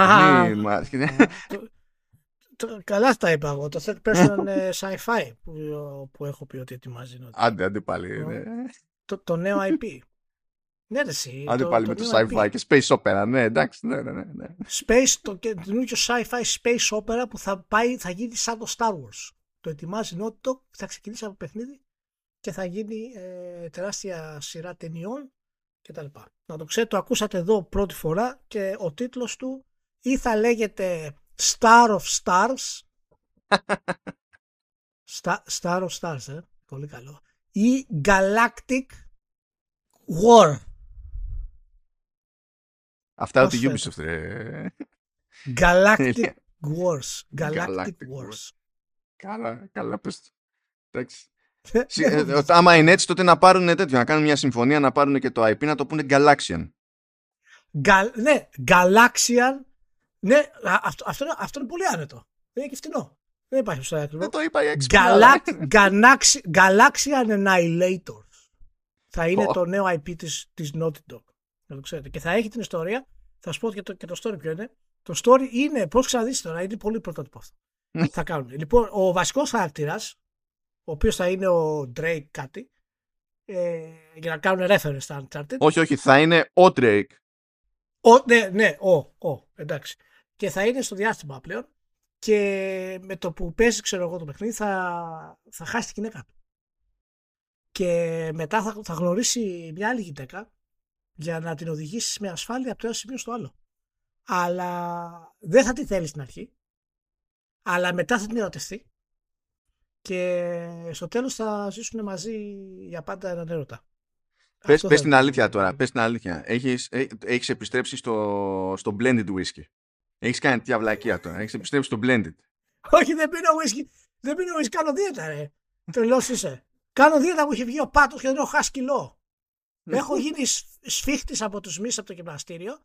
Και δεν έχω χάσει κιλό ακόμα. Λοιπόν, άσε με, γιατί μην αρχίσω τώρα για να πιάσουν τα νεύρα για αυτό το πράγμα. Όχι, και εγώ πήγα τέτοιο. Πήγα σε, σε μια εκδήλωση εδώ, Ελλάδα, τέλος πάντων, για, για Disney Plus. Και με το που μπαίνω μέσα, δίνω όνομα, ξέρω εγώ, είμαι στη λίστα, εντάξει, κομπλέ, περάστε. Μου σκάει κάποια από το πι αρ, λέει να κάνω μια, μια, μια ξενάγηση κτλ. Λέω, όπα, όπα. First things first. Υπάρχει καφές? Λέει, όχι, μόνο αλκοόλ. Και βγήκα έξω και πήγα αλλού να πάρω καφέ και γύρισα. Ω, μαλάκα, ντροπή. Ντροπή της Disney. Και μου λες τώρα για τα ουίσκια. Τώρα ναι, τέλος πάντων. Okay. Ε, δεν ξέρω ολοκλήρω, ολοκλήρωση αυτή την εμπειρία. Γιατί αυτό είναι από αυτά που λέει η Microsoft. Δηλαδή, όπου τα βαφτίζει όλα experiences. Είναι, αυτό το, είναι experience. Το Galactic Annihilators. Ναι, τελείωσα από το Galactic Annihilators. Θα επιστρέψω με περισσότερες λεπτομέρειες στο επόμενο podcast. Να το ξέρετε. ε, λοιπόν, θε, θέλω όμως να ζυγίσεις λίγο και το concept. Έτσι, ότι το παράπονο είναι ότι αυτό που σχεδίασε για multi Naughty Dog δεν θα είχε αρκετό retention για live game. Άρα, κατά πάσα πιθανότητα, είχαν αποφύγει τις πιο ψυχαναγκαστικές λούπες. Και αυτό ήταν το πρόβλημα που το επεσήμανε η Bungie. Ναι, αναρωτιέμαι σε ποιο podcast ακούσαμε ποιος είναι ο ρόλος της Bungie. Μήνες πριν όταν είχε αγοραστεί η Bungie. Πού ήταν στο Vertical ήταν. Δεν ξέρω, ακούω και πολλά, έχω μπερδευτεί πλέον. Ότι, ότι, ότι θα είναι ο Δερβέναγας και ότι είναι μέσα συμφωνία που έχει κάνει η Sony. Ότι πρέπει να δίνει το OK και να ελέγχει γενικά τα live παιχνίδια και να δίνει την τεχνογνωσία. Και φυσικά και η Bungie έδωσε, έδωσε, μη, έδωσε το όχι, γιατί η δουλειά της είναι αυτή. Είναι να λέει ναι στο retention. Γι' αυτό την πήρε η Sony. Για να δείξει όλους πώς γίνεται αυτό το retention. Και αυτό είναι λογικό έτσι όπως το είπε η, η Bungie. Όχι. Δεν έχει. Αυτό που είναι φοβερό πάντως, και να κάνουμε μια μικρή παράθεση πολύ γρήγορη, η Microsoft έχει φοβερό πρόβλημα να δώσει κατεύθυνση στα στούντιο και τα αφήνει τόσο ελεύθερα, με αποτέλεσμα το Redfall να έχει βγει αυτό που βγήκε, θα το πούμε λίγο μετά, που πάλι το είπαμε στο Vertical ότι ευθύνεται, γιατί τους έχει δώσει πολύ μεγάλη ελευθερία.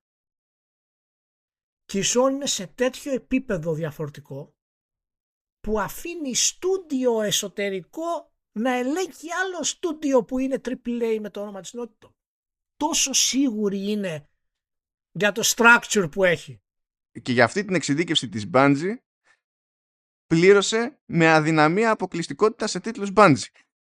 Ναι. Και δεις. Και δεις. Αυτό. Αυτά είναι μαγικές στιγμές. Έτσι, έτσι. Για να μπορέσεις, μα, είναι το άλλο επίπεδο η Sony αυτό, όσον αφορά το στούντιό της και το, το όραμα, το ενιαίο και η δομή κτλ. Είναι σε άλλο επίπεδο. Σε άλλο επίπεδο. Ακόμα και, το, ακόμα και η Bungie που αγόρασε, που είναι independent, ας πούμε, ανεξάρτητης στο πεδίο να βγάζει τα παιχνίδια της όπου θέλει, εντάσσεται και αυτή στο όραμα που έχει κάνει η Sony για τα στούντιο. Και λέει στην Naughty Dog τώρα, δεν το λέει στην Insomnia. Τους λέει, παιδιά, συγγνώμη, καλές είναι οι ιστοριούλες που λέτε. Αλλά το retention δεν το ξέρετε πώς λειτουργεί. Και αυτό να το αποφύγετε. Δεν λειτουργεί στο retention. Το retention πρέπει να το αγκαλιάζει, δεν πρέπει να το αποφεύγεις. Φαντάζει, φάση, παιδιά, είμαστε fans, αλλά enough is enough. Είναι. Shut the fuck up now. Λοιπόν, προχωράμε. Πάμε, φεύγουμε από Naughty Dog. Ε, λοιπόν, θέλω έτσι, γιατί και εδώ υπάρχει ένα κωμικό στοιχείο. Λοιπόν, ε, είχε MetaQuest Gaming Showcase, το οποίο δεν είναι πρωτότυπο, όντως κάνει μετα προσπάθειες αυτή την περίοδο εκεί που τα κόλλαγε με ι θρι και τα λοιπά για να σπρώξει τη φάση ως πλατφόρμα, έτσι κι αλλιώς μεταξύ των επιλογών που έχουμε στις πλατφόρμες βι αρ αυτή είναι η μεγαλύτερη και τα λοιπά. Λοιπόν, έγινε εκεί πέρα το, το showcase.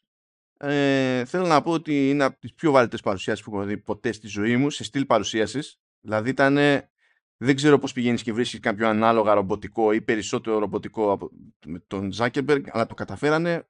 Τη θυμάμαι και πέρυσι την τύπησα, δεν μου είχε φανεί το ίδιο Steve πέρυσι, δεν ξέρω αν το διέγραψε η μνήμη μου για άμυνα αυτό το πράγμα, αλλά ε, ήταν φάση ρομπότ. Παρ' όλα αυτά, είχε ανακοινώσεις αρκετών τίτλων, είχε, για να δούμε εδώ, είχε δεκατρία δεκατέσσερα καινούριους τίτλους, προς έκπληξη κανενός ε, είχε έστω και για λίγα δευτερόλεπτα ε, εμπλοκή η, η Ubisoft, γιατί λέει ε, Assassin's Creed Nexus βι αρ θα μάθετε περισσότερα στο Ubisoft Forward, γιατί γενικά παντού υπάρχει Ubisoft, δεν μπορεί να κάνει. Οκ. Okay. Θέλω να σου πω ότι βγαίνει σε βι αρ που είναι διασκευή-διασκευή, όπως αντιλαμβάνεσαι, γιατί δεν γίνεται απλά να το βάλουν εκεί για να παίζει σε βι αρ και να λειτουργεί το πράγμα. Το Seventh Guest, Ηλία. Οκ. Okay. Είναι... Εντάξει, είχαμε διάφορα. Οκ, okay, εντάξει. Ε, και πολύ ενθουσιάστηκα με το Samba de Amigos σε βι αρ, αλλά εγώ είμαι εγώ, οκ. Okay.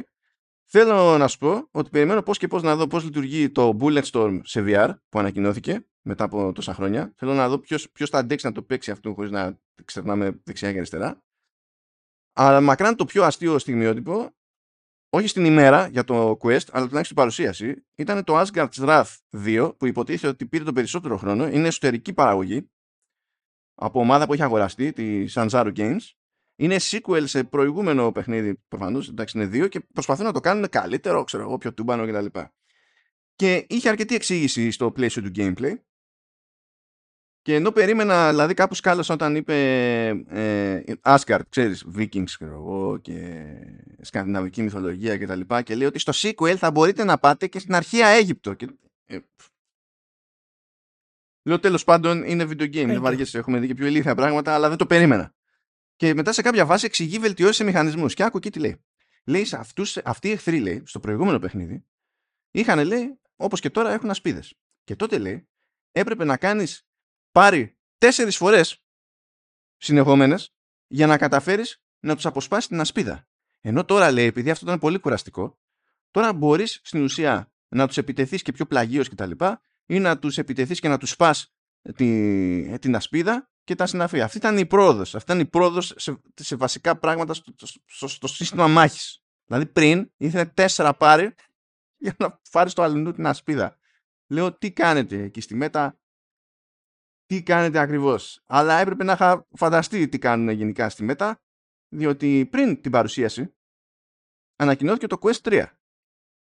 Κατάφεραν να ανακοινώσουν νέο βελτιωμένο Quest ε, χωρίς να έχουν να πούνε κάτι συγκεκριμένο για τις οθόνες, απλά θα είναι καλύτερες, χωρίς να έχουν να πούνε ποιο είναι το καινούριο chipset, απλά θα είναι καινούριο και θα είναι από την Qualcomm, αλλά δεν σας λέμε ακόμη ποιο είναι, γιατί δεν έχει ανακοινωθεί ακόμα την Qualcomm, απλά σας λέμε ότι θα είναι εκείνο. Οκ. Okay. Βγάλανε τιμή όμως, λέει λεπτομέρειες θα έχουμε το Σεπτέμβριο, αλλά το ανακοινώνουμε από τώρα, γιατί τους δίνει το περιθώριο να πούνε ότι σε κάποια πράγματα είναι πρώτοι, στην ανακοίνωση πρώτοι, είμαστε οι πρώτοι που ανακοινώσαμε ή οι πρώτοι που βγάλαμε, δεν ξέρω. Θα είναι λέει στα πεντακόσια δολάρια και ρίξανε την τιμή του Quest δύο που, παιδιά, μέσα σε αυτό το, το, το, το μέσα στο είκοσι είκοσι τρία, όσο έχει περάσει η φάση, ανεβάσανε την τιμή, φάγανε κρά, μισορίξανε την τιμή και τώρα τη ρίξανε εκεί που ήταν πριν η τιμή. Υπάρχει πλάνο για την όλη φάση, κομπλέ, και τάξανε και βελτίωση της απόδοσης με firmware update, τόσο σε σι πι γιου όσο και σε τζι πι γιου. Στο Quest δύο και το, και το Quest Pro. Αυτό μου ακούγεται τσαχπινιά, αλλά δεν υπάρχει και εκεί λεπτομέρεια κτλ.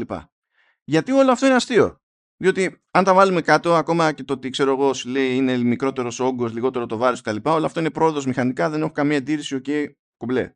Καλύτερες κάμερες που κοιτάνε προς τα έξω, άρα αν όταν κοιτάμε έξω σε mixed reality θα μπορούμε να καταλάβουμε τι διάλογο έχουμε μπροστά μας πιο συγκεκριμένα. Όλα αυτά χρήσιμα είναι, κανένα πρόβλημα.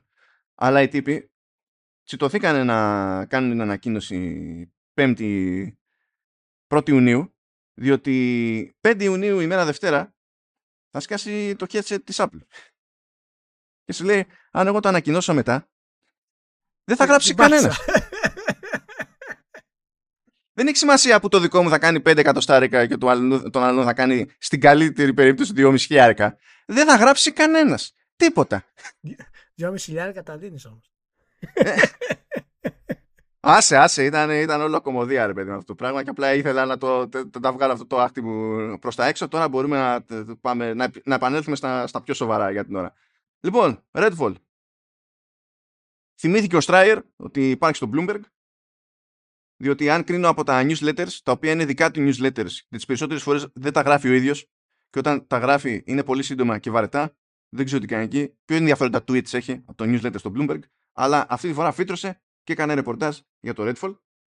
Μίλησε με πρώην και τα λοιπά της Arcane και βγήκανε κάποιες τέλος πάνω πληροφορίες που φαντάζομαι είναι διασταυρωμένες. Όπως π.χ.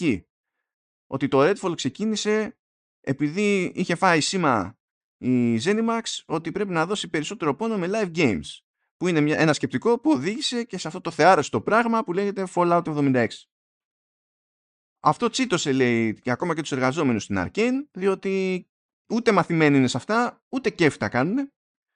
Και γι' αυτό άρχισαν να φεύγουν, λέει, πολλά άτομα και μέχρι την ολοκλήρωση του Redfall, το εβδομήντα τοις εκατό, λέει, της ομάδας, το, η οποία ομάδα δεν ήταν καν πολύ μεγάλη, ήταν, ξέρω εγώ, για τα δεδομένα τώρα, έτσι, ήταν, λέει, καμιά εκατοσταριά άτομα, ενώ χρειάζονταν περισσότερα κεφάλια για να έχουν μια ελπίδα παραπάνω, αλλά το εβδομήντα τοις εκατό της Arcane του Prey είχε φύγει. Από Arcane Austin λέμε τώρα, έτσι. Είχε φύγει. Και είχαν και δυσκολία να ρεφάρουν, διότι αυτοί που ενδιαφέρονταν υπό normal συνθήκες, λέει, να πάνε στην Arcane, μόλις πήραν χαμπάρι ότι ήταν για live game, ξενερώνανε. Οπότε, λέει, κάποιες αγγελίες κάγανε χωρίς να γίνεται διευκρίνηση ότι είναι για live game. Καλή, καλή φάση, κομπλέ. Ε, και υπήρχε και μια δυσκολία που είναι στο πολιτικό της υπόθεσης, ότι κάποιοι δεν γουστάρουν να πάνε να δουλέψουν Τέξας γιατί έχει κάτι περίεργες νομοθετικές ρυθμίσεις ε, για, για ελ τζι μπι τι κιου και τα λοιπά, έτσι, που είναι φρέσκες και είναι λίγο βλαμμένες τέλος πάνω στο Τέξας και δεν θέλανε να πάνε εκεί και κάτι τέτοιες ιστορίες, εντάξει. Και α, αυτό που μου κάτσε περισσότερο στην όλη φάση είναι ότι όταν έμαθε η Arcane ότι αγοράζεται η Zenimax από τη Microsoft, η ελπίδα στο εσωτερικό ήταν η Microsoft να ρίξει άκυρο στο Redfall για να γλιτώσουν και αυτοί από το live game. Και λες, ναι, έτσι εξηγούνται πολλά. Φαντάζομαι τα κιλά που έχει πάρει, δηλαδή, σε όλο αυτό το διάστημα ο Harvey Smith ήταν από το άγχος. Ναι, ναι, είναι ένα ακόμα παράδειγμα του, ξέρεις, στις δυναμίες Microsoft να ελέγξει τα στούντιο. Εντάξει, δεν είναι κάτι πρωτόγνωρο και όταν λέει κάποιος στα, στα social ή οτιδήποτε αλλού, οπουδήποτε αλλού, μα γιατί δεν ελέγχουν τα στούντιο, τι λες, μεγάλε, πώς το κάνουν αυτό. Αυτό παίρνει πολύ καιρό για να θέσει σωστές βάσεις για να γίνει, να βρεις τα κατάλληλα άτομα να το κάνουν, την κατάλληλη χημεία και τους κατάλληλους ανθρώπους που θα πούνε ότι είστε ελεύθεροι μέχρι εκεί, το όραμά μας είναι αυτό. Πώς νομίζεις θα κοντρολάρεις? Εσύ σκοτάδι και δεν μπορεί να κοντρολάρεις. Και ξεκινάει και με, και με τέτοιο, με άγχος και με κόμπλεξ η Microsoft, γιατί δεν έχει την καλύτερη προϊστορία και πιστεύω ότι φοβάται και την πάρτη της. Και ότι ε, ε, ένας λόγος που ο Spencer δεν ε, τους έβαλε όλους περισσότερο σε μια τροχιά πιο συγκεκριμένη ήταν επειδή οι προηγούμενες φορές που το προσπάθησε αυτό η εταιρεία ήταν ε, λίγο questionable, ας το πούμε έτσι. Το... But yeah, τέλος πάντων. Τέλος πάντων, ε, τουλάχιστον είναι κάτι το οποίο ε, είναι πλέον ανοιχτό σε όλους. Το βλέπουμε όλοι ποιο είναι το πρόβλημα με τις διαχείρισεις αυτές της Microsoft και φυσικά η ίδια Microsoft το ξέρει, δεν περιμένει εμάς να το πούμε. Απλά είναι πολύ δύσκολο να γίνει. Καλά, πια το είπε και ο Spencer, έτσι, όταν σχολιάζαμε που βγήκε στο Kinda Funny, το, το έλεγε και το δεχόταν και μόνος του. Ναι, ε, φαντεζή αυτό. Τώρα δεν έχω βάλει το προ... βασικά θα... μπορεί να βάλω το πρωτότυπο link, αλλά ε, το, το θέμα με το Bloomberg είναι ότι με ελάχιστες εξαιρέσεις είναι πίσω από paywall. Οπότε άμα μπορεί να βάλει το πρωτότυπο για την τιμή των όπλων, αλλά δεν είμαι σίγουρος ότι μπορείτε να διαβάσετε το πρωτότυπο οι περισσότεροι, οπότε έχω από άλλες πηγές που στην ουσία έχουν αναμασίσει πληροφορία, ρε παιδί μου. Επίσης δεν είναι η ώρα για το succession. Ω, λοιπόν, την περασμένη φορά πήγαμε πίσω τρέχοντας για άσχετους λόγους και δεν προτάβαμε εσύ το Alone in the Dark, ήταν λίγο κρίμα, ρε. Ναι, πες κάτι και για το Alone, αλλά έχουμε είκοσι λεπτά περίπου να μιλήσουμε για το succession, δεν θέλω να τα χάσουμε τώρα μιλώντας για... Έχουμε είκοσι λεπτά να μιλήσουμε για το succession. Θα προλάβουμε, μην αγώνες, εντάξει λοιπόν. Λοιπόν, για πάμε, για πάμε. Λοιπόν, Alone in the Dark. Ε, δεν ξέρω τι παίχτηκε εκεί πέρα, δηλαδή μέχρι πρότινος δεν, δεν είχα ιδέα τι να περιμένω. Δηλαδή, στην τελική ποιος είχε, μόνο τρέιλερ είχαμε δει και τα λοιπά. Και στην τελική και η ομάδα δεν είναι τεράστια. Ε, όσα λεφτά και να κάψει τι έιτς κιου Nordic Pavla Embracer Group, λες πώς θα να κάψει για, για, για, για τέτοια ιστορία και πάει λέγοντας. Και δεν ξέρω τι παίχτηκε, δεν ξέρω τι θα παίχτηκε στο τέλος, αλλά τουλάχιστον στο πι αρ κάποιος είχε κάποια ιδέα που έβγαζε νόημα, ας πούμε, ως προς το πώς έχει νόημα να το σπρώξει το πράγμα. Οπότε φύτρωσε ότι ε, θα μπορείς να παίξεις το παιχνίδι με δύο χαρακτήρες. Όχι ότι θα έχει τεράστια διαφορά το κάθε playthrough, λεπτομέρειες εδώ θα αλλάζουν από ό,τι φαίνεται και θα, θέματα προοπτικής θα είναι οι διαφορές, αλλά... είπε κάτσε να φέρνουμε και καμιά αναγνωρίσιμη φάτσα, οπότε ε, φέρανε τον David Harbour από Stranger Things, Black Widow και τα λοιπά, που είναι γνωστή φάτσα, στο ρόλο του Carnby, και φέρανε και τη Jodie Comer από Killing Eve, ε, Free Guy και λοιπά, στο ρόλο της Emily Hartwood. Και ταυτόχρονα εξηγούν ότι είναι και λίγο reboot από την άποψη ότι κατά μία έννοια πατάει στο πρωτότυπο, αλλά αλλάζει κάποια πράγματα εδώ και εκεί. Εντάξει. Και λες τώρα, τέλος πάντων, μέχρι τώρα εδώ όλα προβλεπέ. Τι θα σου πούνε, ήταν αυτό, φέρανε δύο ονόματα, ξέρω εγώ, να είναι πιο αναγνωρίσιμα, οι φάτσες να είναι πιο αναγνωρίσιμες. Ευχαριστώ, γεια σας. Λοιπόν, εγώ δεν είχα πάρει χαμπάρι, και λυπάμαι που δεν είχα πάρει χαμπάρι, ότι ο τύπος που κάθεται και χτυπιέται στην ομάδα αυτή και έχει αναλάβει το γράψιμο, έχει προϊστορία σε σώμα και αμνίζα. Γι' αυτό θύχτηκα λίγο που δεν το είχα πάρει χαμπάρι νωρίτερα, γιατί δεν είναι κάτι που διευκρινίστηκε τώρα. Mm. Θύχτηκα με την πάρτη μου, θέλω να πω.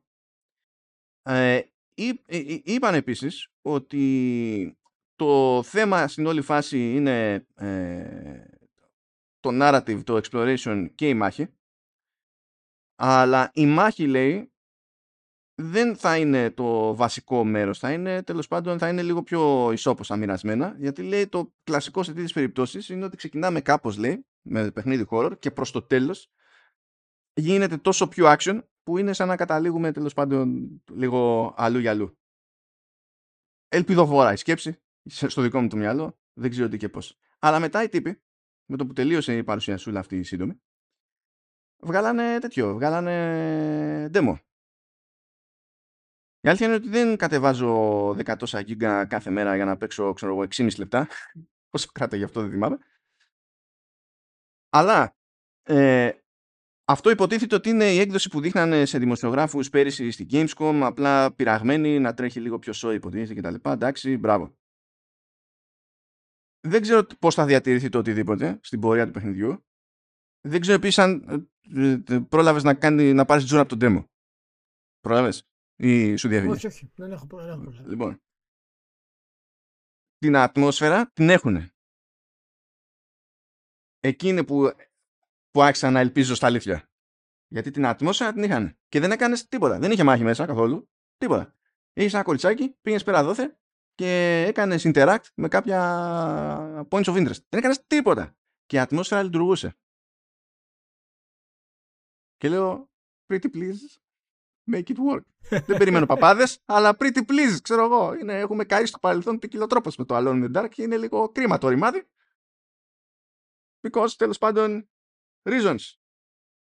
Είναι ένας από τα, είναι από τα Big Bang Games. Το έχω ονομάσει στις εκπομπές, στην πρώτη-πρώτη κιόλας εκπομπή. Και είναι ιστορικός τίτλος, δεν το συζητάμε. Ένα, Ένα άλλο τέτοιο ήθελα να σε ρωτήσω βασικά ως προς αυτό. Ε, τέλος πάντων, δεν έκανα κόπο να κυνηγήσουμε εκεί πέρα Street Fighter έξι και τα λοιπά, γιατί απλά δεν μου χώραγε πουθενά, τα έχω κάνει μαντάρα. Αλλά ε, βγήκανε τα reviews, έχει φυτρώσει το παιχνίδι πια. Ε, γενικά είναι καλές οι εντυπώσεις που, που βλέπω. Έρχνα εκεί πέρα λίγο διάβασμα παραπάνω γιατί ήμουν περίεργος, να δω τι παίζει. Και δεν ξέρω αν πήρε ταυτή σου, Ηλία, ότι έχει τέλος πάντων το κλασικό σύστημα χειρισμού, αλλά έχει και άλλα δύο.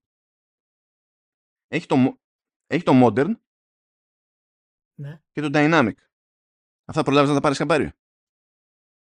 Όχι. Για πες. Ωραία. Λοιπόν, το, το Dynamic είναι πάρτο και βα, κάνε button mashing εκεί πέρα, θα περάσετε καλά. Ναι. Το Modern όμως στην ουσία χωρίζει τα πάντα, δηλαδή σε light attack, medium attack και heavy, και από εκεί και πέρα το τι θα γίνει σε κάθε περίπτωση εξαρτάται περισσότερο από την κατεύθυνση που δίνεις με το μοχλό ή το σταυρό, τι προτιμάει ο καθένας κτλ. Απλοποιώντας τη φάση, οπότε τι γίνεται, το, το input το ίδιο είναι πιο απλό, το τι πρέπει να πατηθεί σε τι συνδυασμό είναι πιο απλό, αλλά εσύ ως παίκτης διατηρείς τον έλεγχο ως προς το τι θες να γίνει, τι θες να... δηλαδή πας συνειδητά να κάνεις αρκετά συγκεκριμένα πράγματα. Και με αυτό το σκεπτικό το Modern Control Scheme δεν βγαίνει και εκτός του αγωνιστικού στα τουρνουά. Αχα. Και αυτό μου φάνηκε πολύ ενδιαφέρουσα τσαχπινιά και είμαι πάρα πολύ περίεργος να δω αν θα υπάρχει, ξέρεις, κάποιο ζόρι στο χώρο του τουρνουά μεταξύ των παικτών, αν θα χωρίζονται οι μεν με τους δε, αν, δια, αν θα διασταυρώνονται και μπορεί ο ένας να χρησιμοποιεί το classic, ο άλλος να χρησιμοποιεί το modern, και τι μπορεί να σημαίνει αυτό στην πράξη. Διότι έχει πλάκα, προσπάθησα λίγο να το σκεφτώ και μου θύμισε την κλασική μου προσέγγιση στο θέμα του oh, first person shooter χωρίς keyboard και mouse και τα λοιπά, και mouse με τέσσερα εκατομμύρια ντι πι άι ώστε να φυσάει ο αέρας και να έχω κάνει τέσσερις πυρουέτες, ε, που εγώ πάντα λέω ότι αυτό το πράγμα σε τέτοιο επίπεδο ευαισθησίας και ακρίβειας είναι εκτός κάθε πιθανού ρεαλισμού, οπότε δεν με νοιάζει εμένα προσωπικά.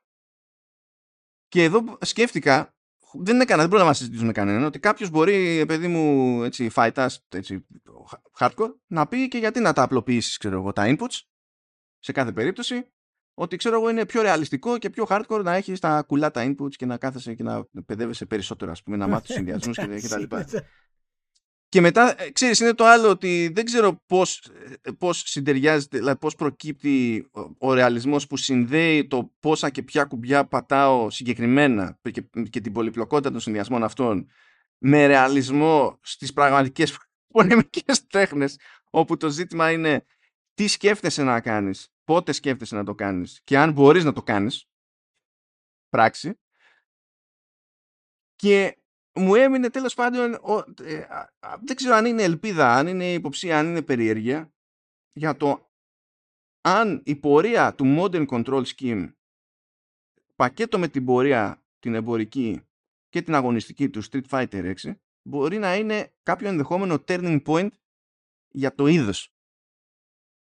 Ε, κοίτα, το θέμα είναι κατά πόσο δεν είναι, δεν, δεν είναι παράλογο αυτό που λες, και Διαβάζοντας φυσικά και εγώ για, για αυτή την κίνηση της Capcom, που είναι εξαιρετική, γιατί έχει και άλλα μέσα φυσικά, έχει και θέματα κουλτούρας μέσα καινούρια. Είναι δηλαδή πολύ μοντέρνος τίτλος και η Capcom γενικά είναι on fire, που λέμε, τα τελευταία χρόνια. Έτσι δεν την πιάνεις, είναι, είναι σε φοβερό επίπεδο.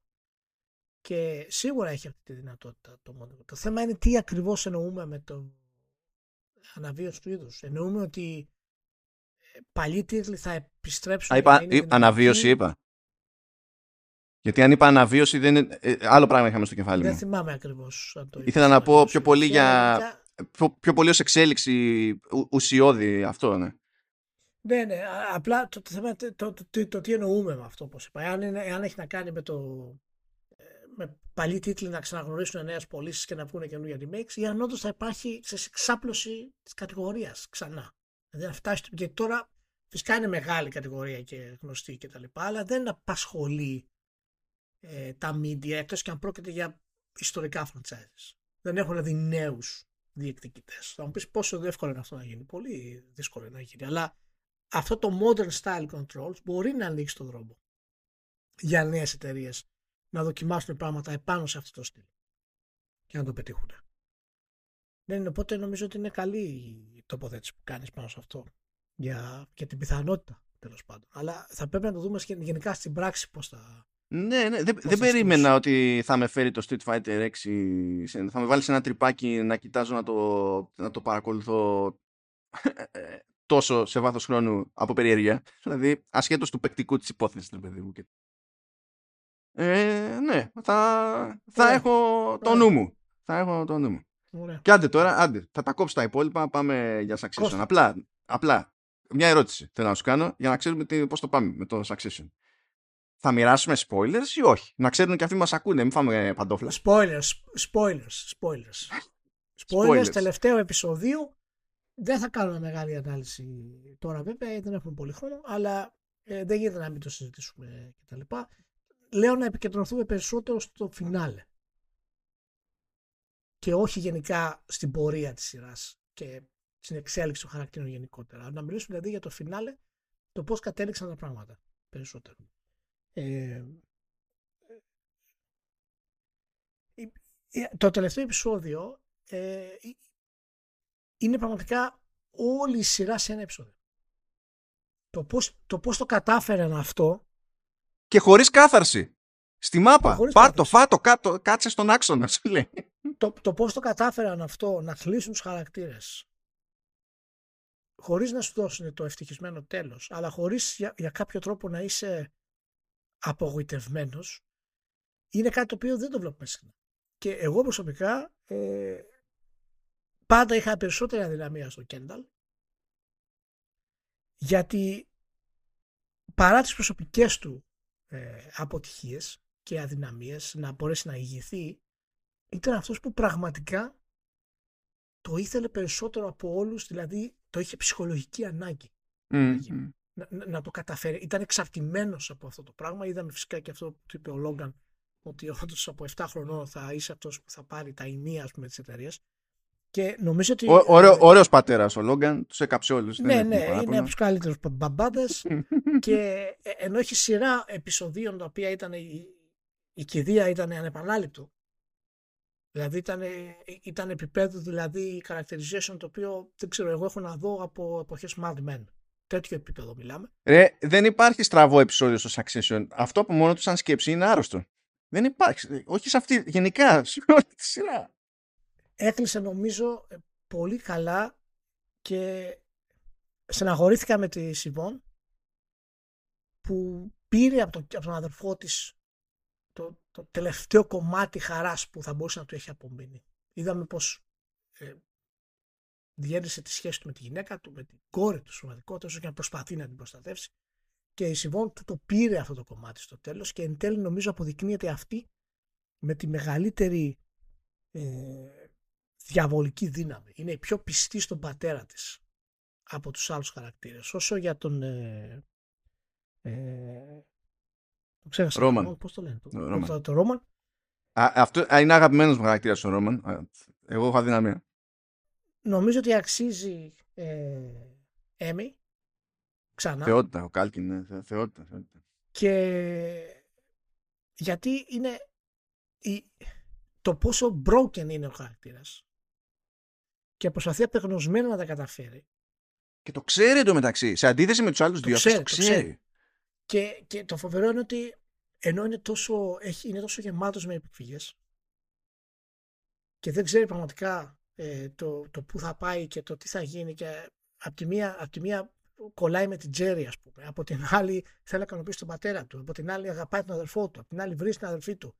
Ε, είναι, είναι τρομερό. Και μέσα σε όλα αυτά καταφέρνει στο τέλος και λέει την ανεπανάληπτη ατάκα ότι είμαστε, είμαστε ένα τίποτα. Μετά από...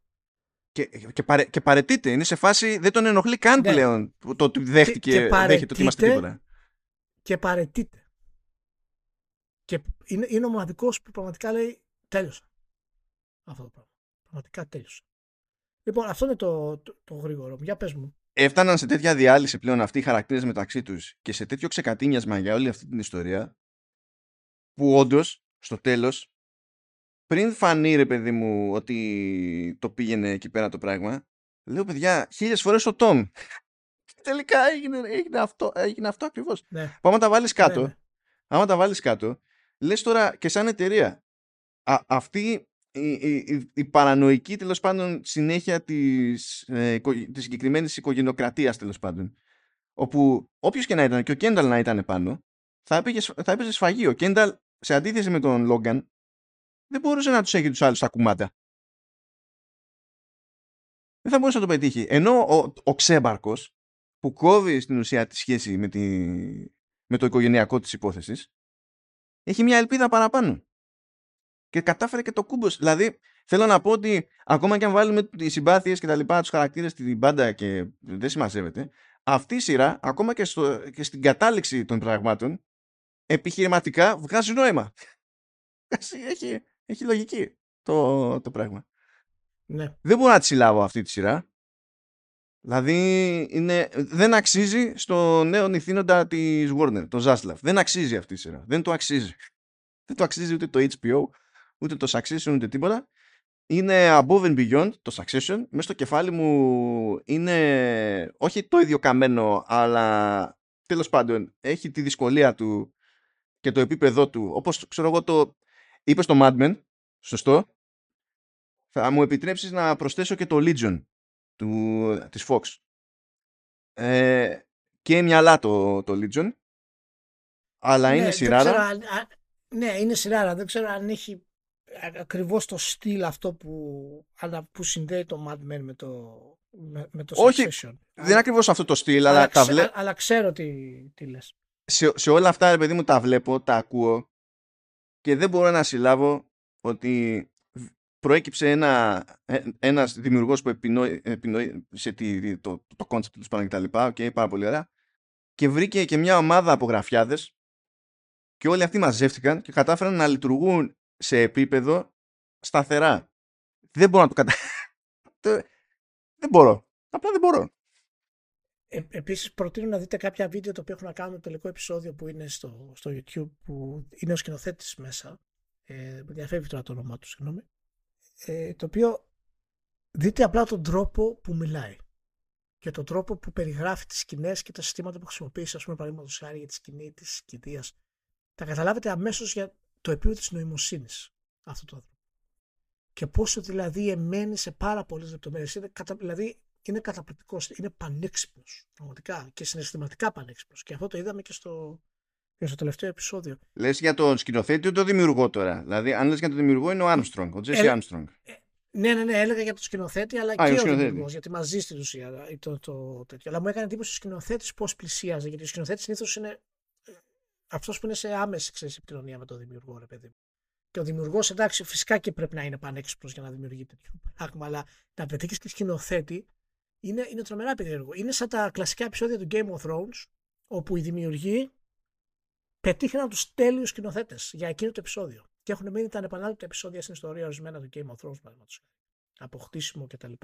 Αλλά οι γραφιάδες γενικά που λες, η ευρηματικότητα του λόγου, πώς ταιριάζουν στους χαρακτήρες, ε, είναι πραγματικά ε, τρομερό. Είμαι λίγο, αν έχω κάτι να πω για το τελευταίο επεισόδιο, ήθελα ένα καλύτερο κλείσιμο με το μεγάλο αδερφό. Και από τη μία, ναι, μένει πάντα στην απέξω, άρα δεν ανήκει να είναι στο τέλος, αλλά θα ήθελα τουλάχιστον την παρουσία του στο συνολικό τέλος, να δω ακριβώς τι θέλει να κάνει και τι πρόκειται να κάνει. Είχαμε φυσικά πληροφορίες ότι θα πάει, ας πούμε, στη, στη Λετωνία, δεν ξέρω που, που έλεγε, δεν θυμάμαι. Α, τον μεγάλο μεγάλο δεν θυμάμαι, έλεγε στο Γκένταλ, ναι, αυτόν τον αφήσανε λίγο στην πάντα. Όχι, όχι, το, το, το, το μεγάλο, το, ήταν λίγο στη, στην πάντα, πάντα θεωρούσα ότι είναι εξαιρετικός χαρακτήρας. Δεν αναπτύχθηκε όσο οι άλλοι, κατά τη γνώμη μου. Είχε δυνατότητες, αλλά δεν αναπτύχθηκε όπως οι άλλοι. Και δεν κατάφεραν ποτέ να διορθώσουν το ότι δεν ήθελε να είναι μέρος της μάχης. Και καταλαβαίνω ότι γιατί δεν το θέλανε, γιατί άμα έχεις τέσσερα άτομα δεν θα πάει πενήντα πενήντα. Οπότε δεν έχεις νόημα.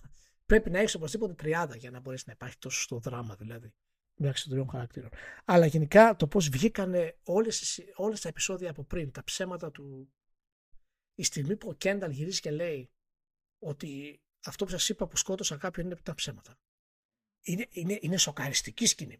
Εδώ και αμέσως πριν, βασικά εκεί που του το, το, το, το κοπανάει ως επιχείρημα η Σιβ και λες όπα. Ναι. Oh, oh, oh. Τον, χτυπάει, τον χτυπάει με τη μία, με αυτό το επιχείρημα που στη βάση του έχει κάποια, έχει, έχει βάση, ας το πούμε έτσι, στη βάση του. Ναι, γιατί αυτό αν, αν μαθευτεί, έχεις καταστραφεί. Δηλαδή θα φας σούτα καταστραφεί. Το... Ε, έχεις καταστραφεί. Ε, αλλά από την άλλη, η αντίδραση του Κένταλ το γυρίζει σε τόσο παιδί, ναι, να ναι, πει ναι. ψέματα αυτό το πράγμα. Δείχνει την φοβερή αδυναμία του χαρακτήρα. Πόσο πονεμένος είναι αυτός ο χαρακτήρας. Και πραγματικά νομίζω ήταν αυτός που βασανίστηκε περισσότερο από τον πατέρα του σε όλη τη, σε όλη τη σειρά. Έτσι. Λοιπόν, ο Τζέρεμι Στρόγκ είναι ε, περίπτωση method acting. Ε, και γι' αυτό το έσπαγε, έσπαγε τις μπάλες του Κόξ, ο οποίος θεωρεί το method acting τραγικό. Ναι, ναι. Και λοιπόν, α, άκου, άκου φάση. Ε, γενικά στο τέλος του επεισοδίου βλέπουμε τον Κένταλ, είναι σε ένα παγκάκι και κοιτάζει τη θάλασσα, ρε παιδί μου. Και ο τύπος, ναι, που αυτό δεν μπήκε, βασικά δεν ήταν καν στο πρόγραμμα. Αλλά επειδή αυτός ήταν μέσα στο κεφάλι του αλλού εκείνη την ώρα, ε, βλέπουμε ότι στέκεται εκεί, στο, είναι, κάθεται στο παγκάκι και από πίσω είναι ο πρώην οδηγός και πε, περίπου σωματοφύλακας του πατέρα του που τον έχει βάλει στη δούλεψή του πλέον. Και λέει ότι πάνω στο γύρισμα ο τύπος την είδε και πήγε και πήδηξε στη θάλασσα για να υπονοήσει ότι προσπαθεί να αυτοκτονήσει. Και ο άλλος που κάνει το, τον οδηγό πήγε και τον μάζεψε. Και λέει, ε, δηλαδή είχε, είχε ξεφύγει το... Την παλεύει, κάστανο. Ο Strong. Σε Επό, επόμενη σειρά, Strong, Daniel Day-Lewis. Ναι, εντάξει, αυτά δεν θα είναι. Δεν θα ξέρει κανένας από τους δύο που είναι. Να... όχι, όχι. Ήτανε, ήτανε γλυκόπικρο. Ήταν πραγματικά... Ήτανε, το τέλος του, βασικά, κατά τη γνώμη μου, ήτανε ομαλό. Όλη η σειρά ήταν μια παράνοια. Αλλά το τέλος της ήταν ομαλό. Δηλαδή, τελείωσε σαν να έσβησαν όλα. Και να πω και κάτι τελευταίο τώρα, ότι ο τρόπος που πέθανε ο Λόγκαν είναι ό,τι καλύτερο έχω δει σε θάνατο χαρακτήρα, βασικού χαρακτήρα στη τηλεόραση. Το, για τα κότσια που έχεις για να το κάνεις αυτό και να το σκοτώσεις χωρίς, όχι να πει τελευταία λέξη, όχι να μιλήσει με τα παιδιά του. Και νωρίς τη σεζόν, βέβαια, δεν στείνεις, έτσι.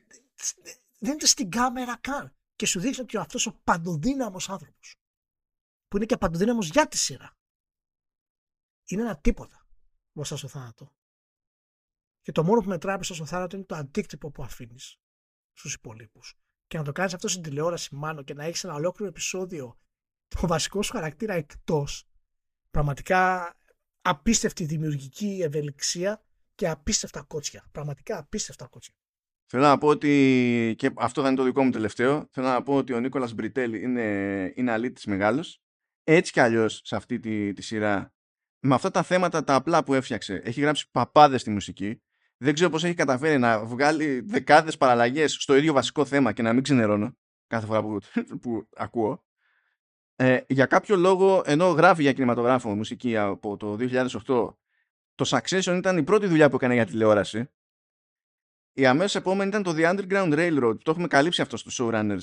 Και εκεί έχει γράψει παπάδες, επίσης παπάδες, στο Underground Railroad, ε, και έχει κάνει και άλλες δουλειές και τηλεοπτικά, αλλά τώρα μόλις συνειδητοποίησα, αυτό δεν το είχα πάρει χαμπάρι, ότι εκτός από συνθέτης, τέλος πάντων, για κάποιο λόγο πήγε και έμπλεξε μια μέρα των ημέρων και, και ως, ως παραγωγός. Και πού ήταν παραγωγός, ε... ρε Ηλία, είπε εγώ που είμαι συνθέτης, μία φορά στη ζωή μου θα είμαι παραγωγός σε ταινία. Και ήταν παραγωγός, συμπαραγωγός στο Whiplash με τον Τέλερ και τον Σίμονς. Τι παρέες είναι αυτοί, τι, τι παρέες κάνουν αυτοί, ρε. Δεν είναι normal αυτό τώρα. Είναι αρρώστια μεγάλη. Τι να πω, τι, δηλαδή, ναι, αυτό, πίσω, αυτό πίσω. Είναι το δικό μου τελευταίο. Ωραία. Πάμε να πληγούμε τώρα γενικά. Και τι να πω, κάντε όρεξη. Κάντε όρεξη. Κάντε όρεξη. Λοιπόν, φιλάκια πολλά σε όλους, να είστε καλά. Καλή εβδομάδα να έχετε και θα τα πούμε συντόμως με το Showcase Microsoft, το οποίο θα έχει πραγματικά ε, πάρα πολύ πράγμα. Πάρα πολύ πράγμα. Τσάου.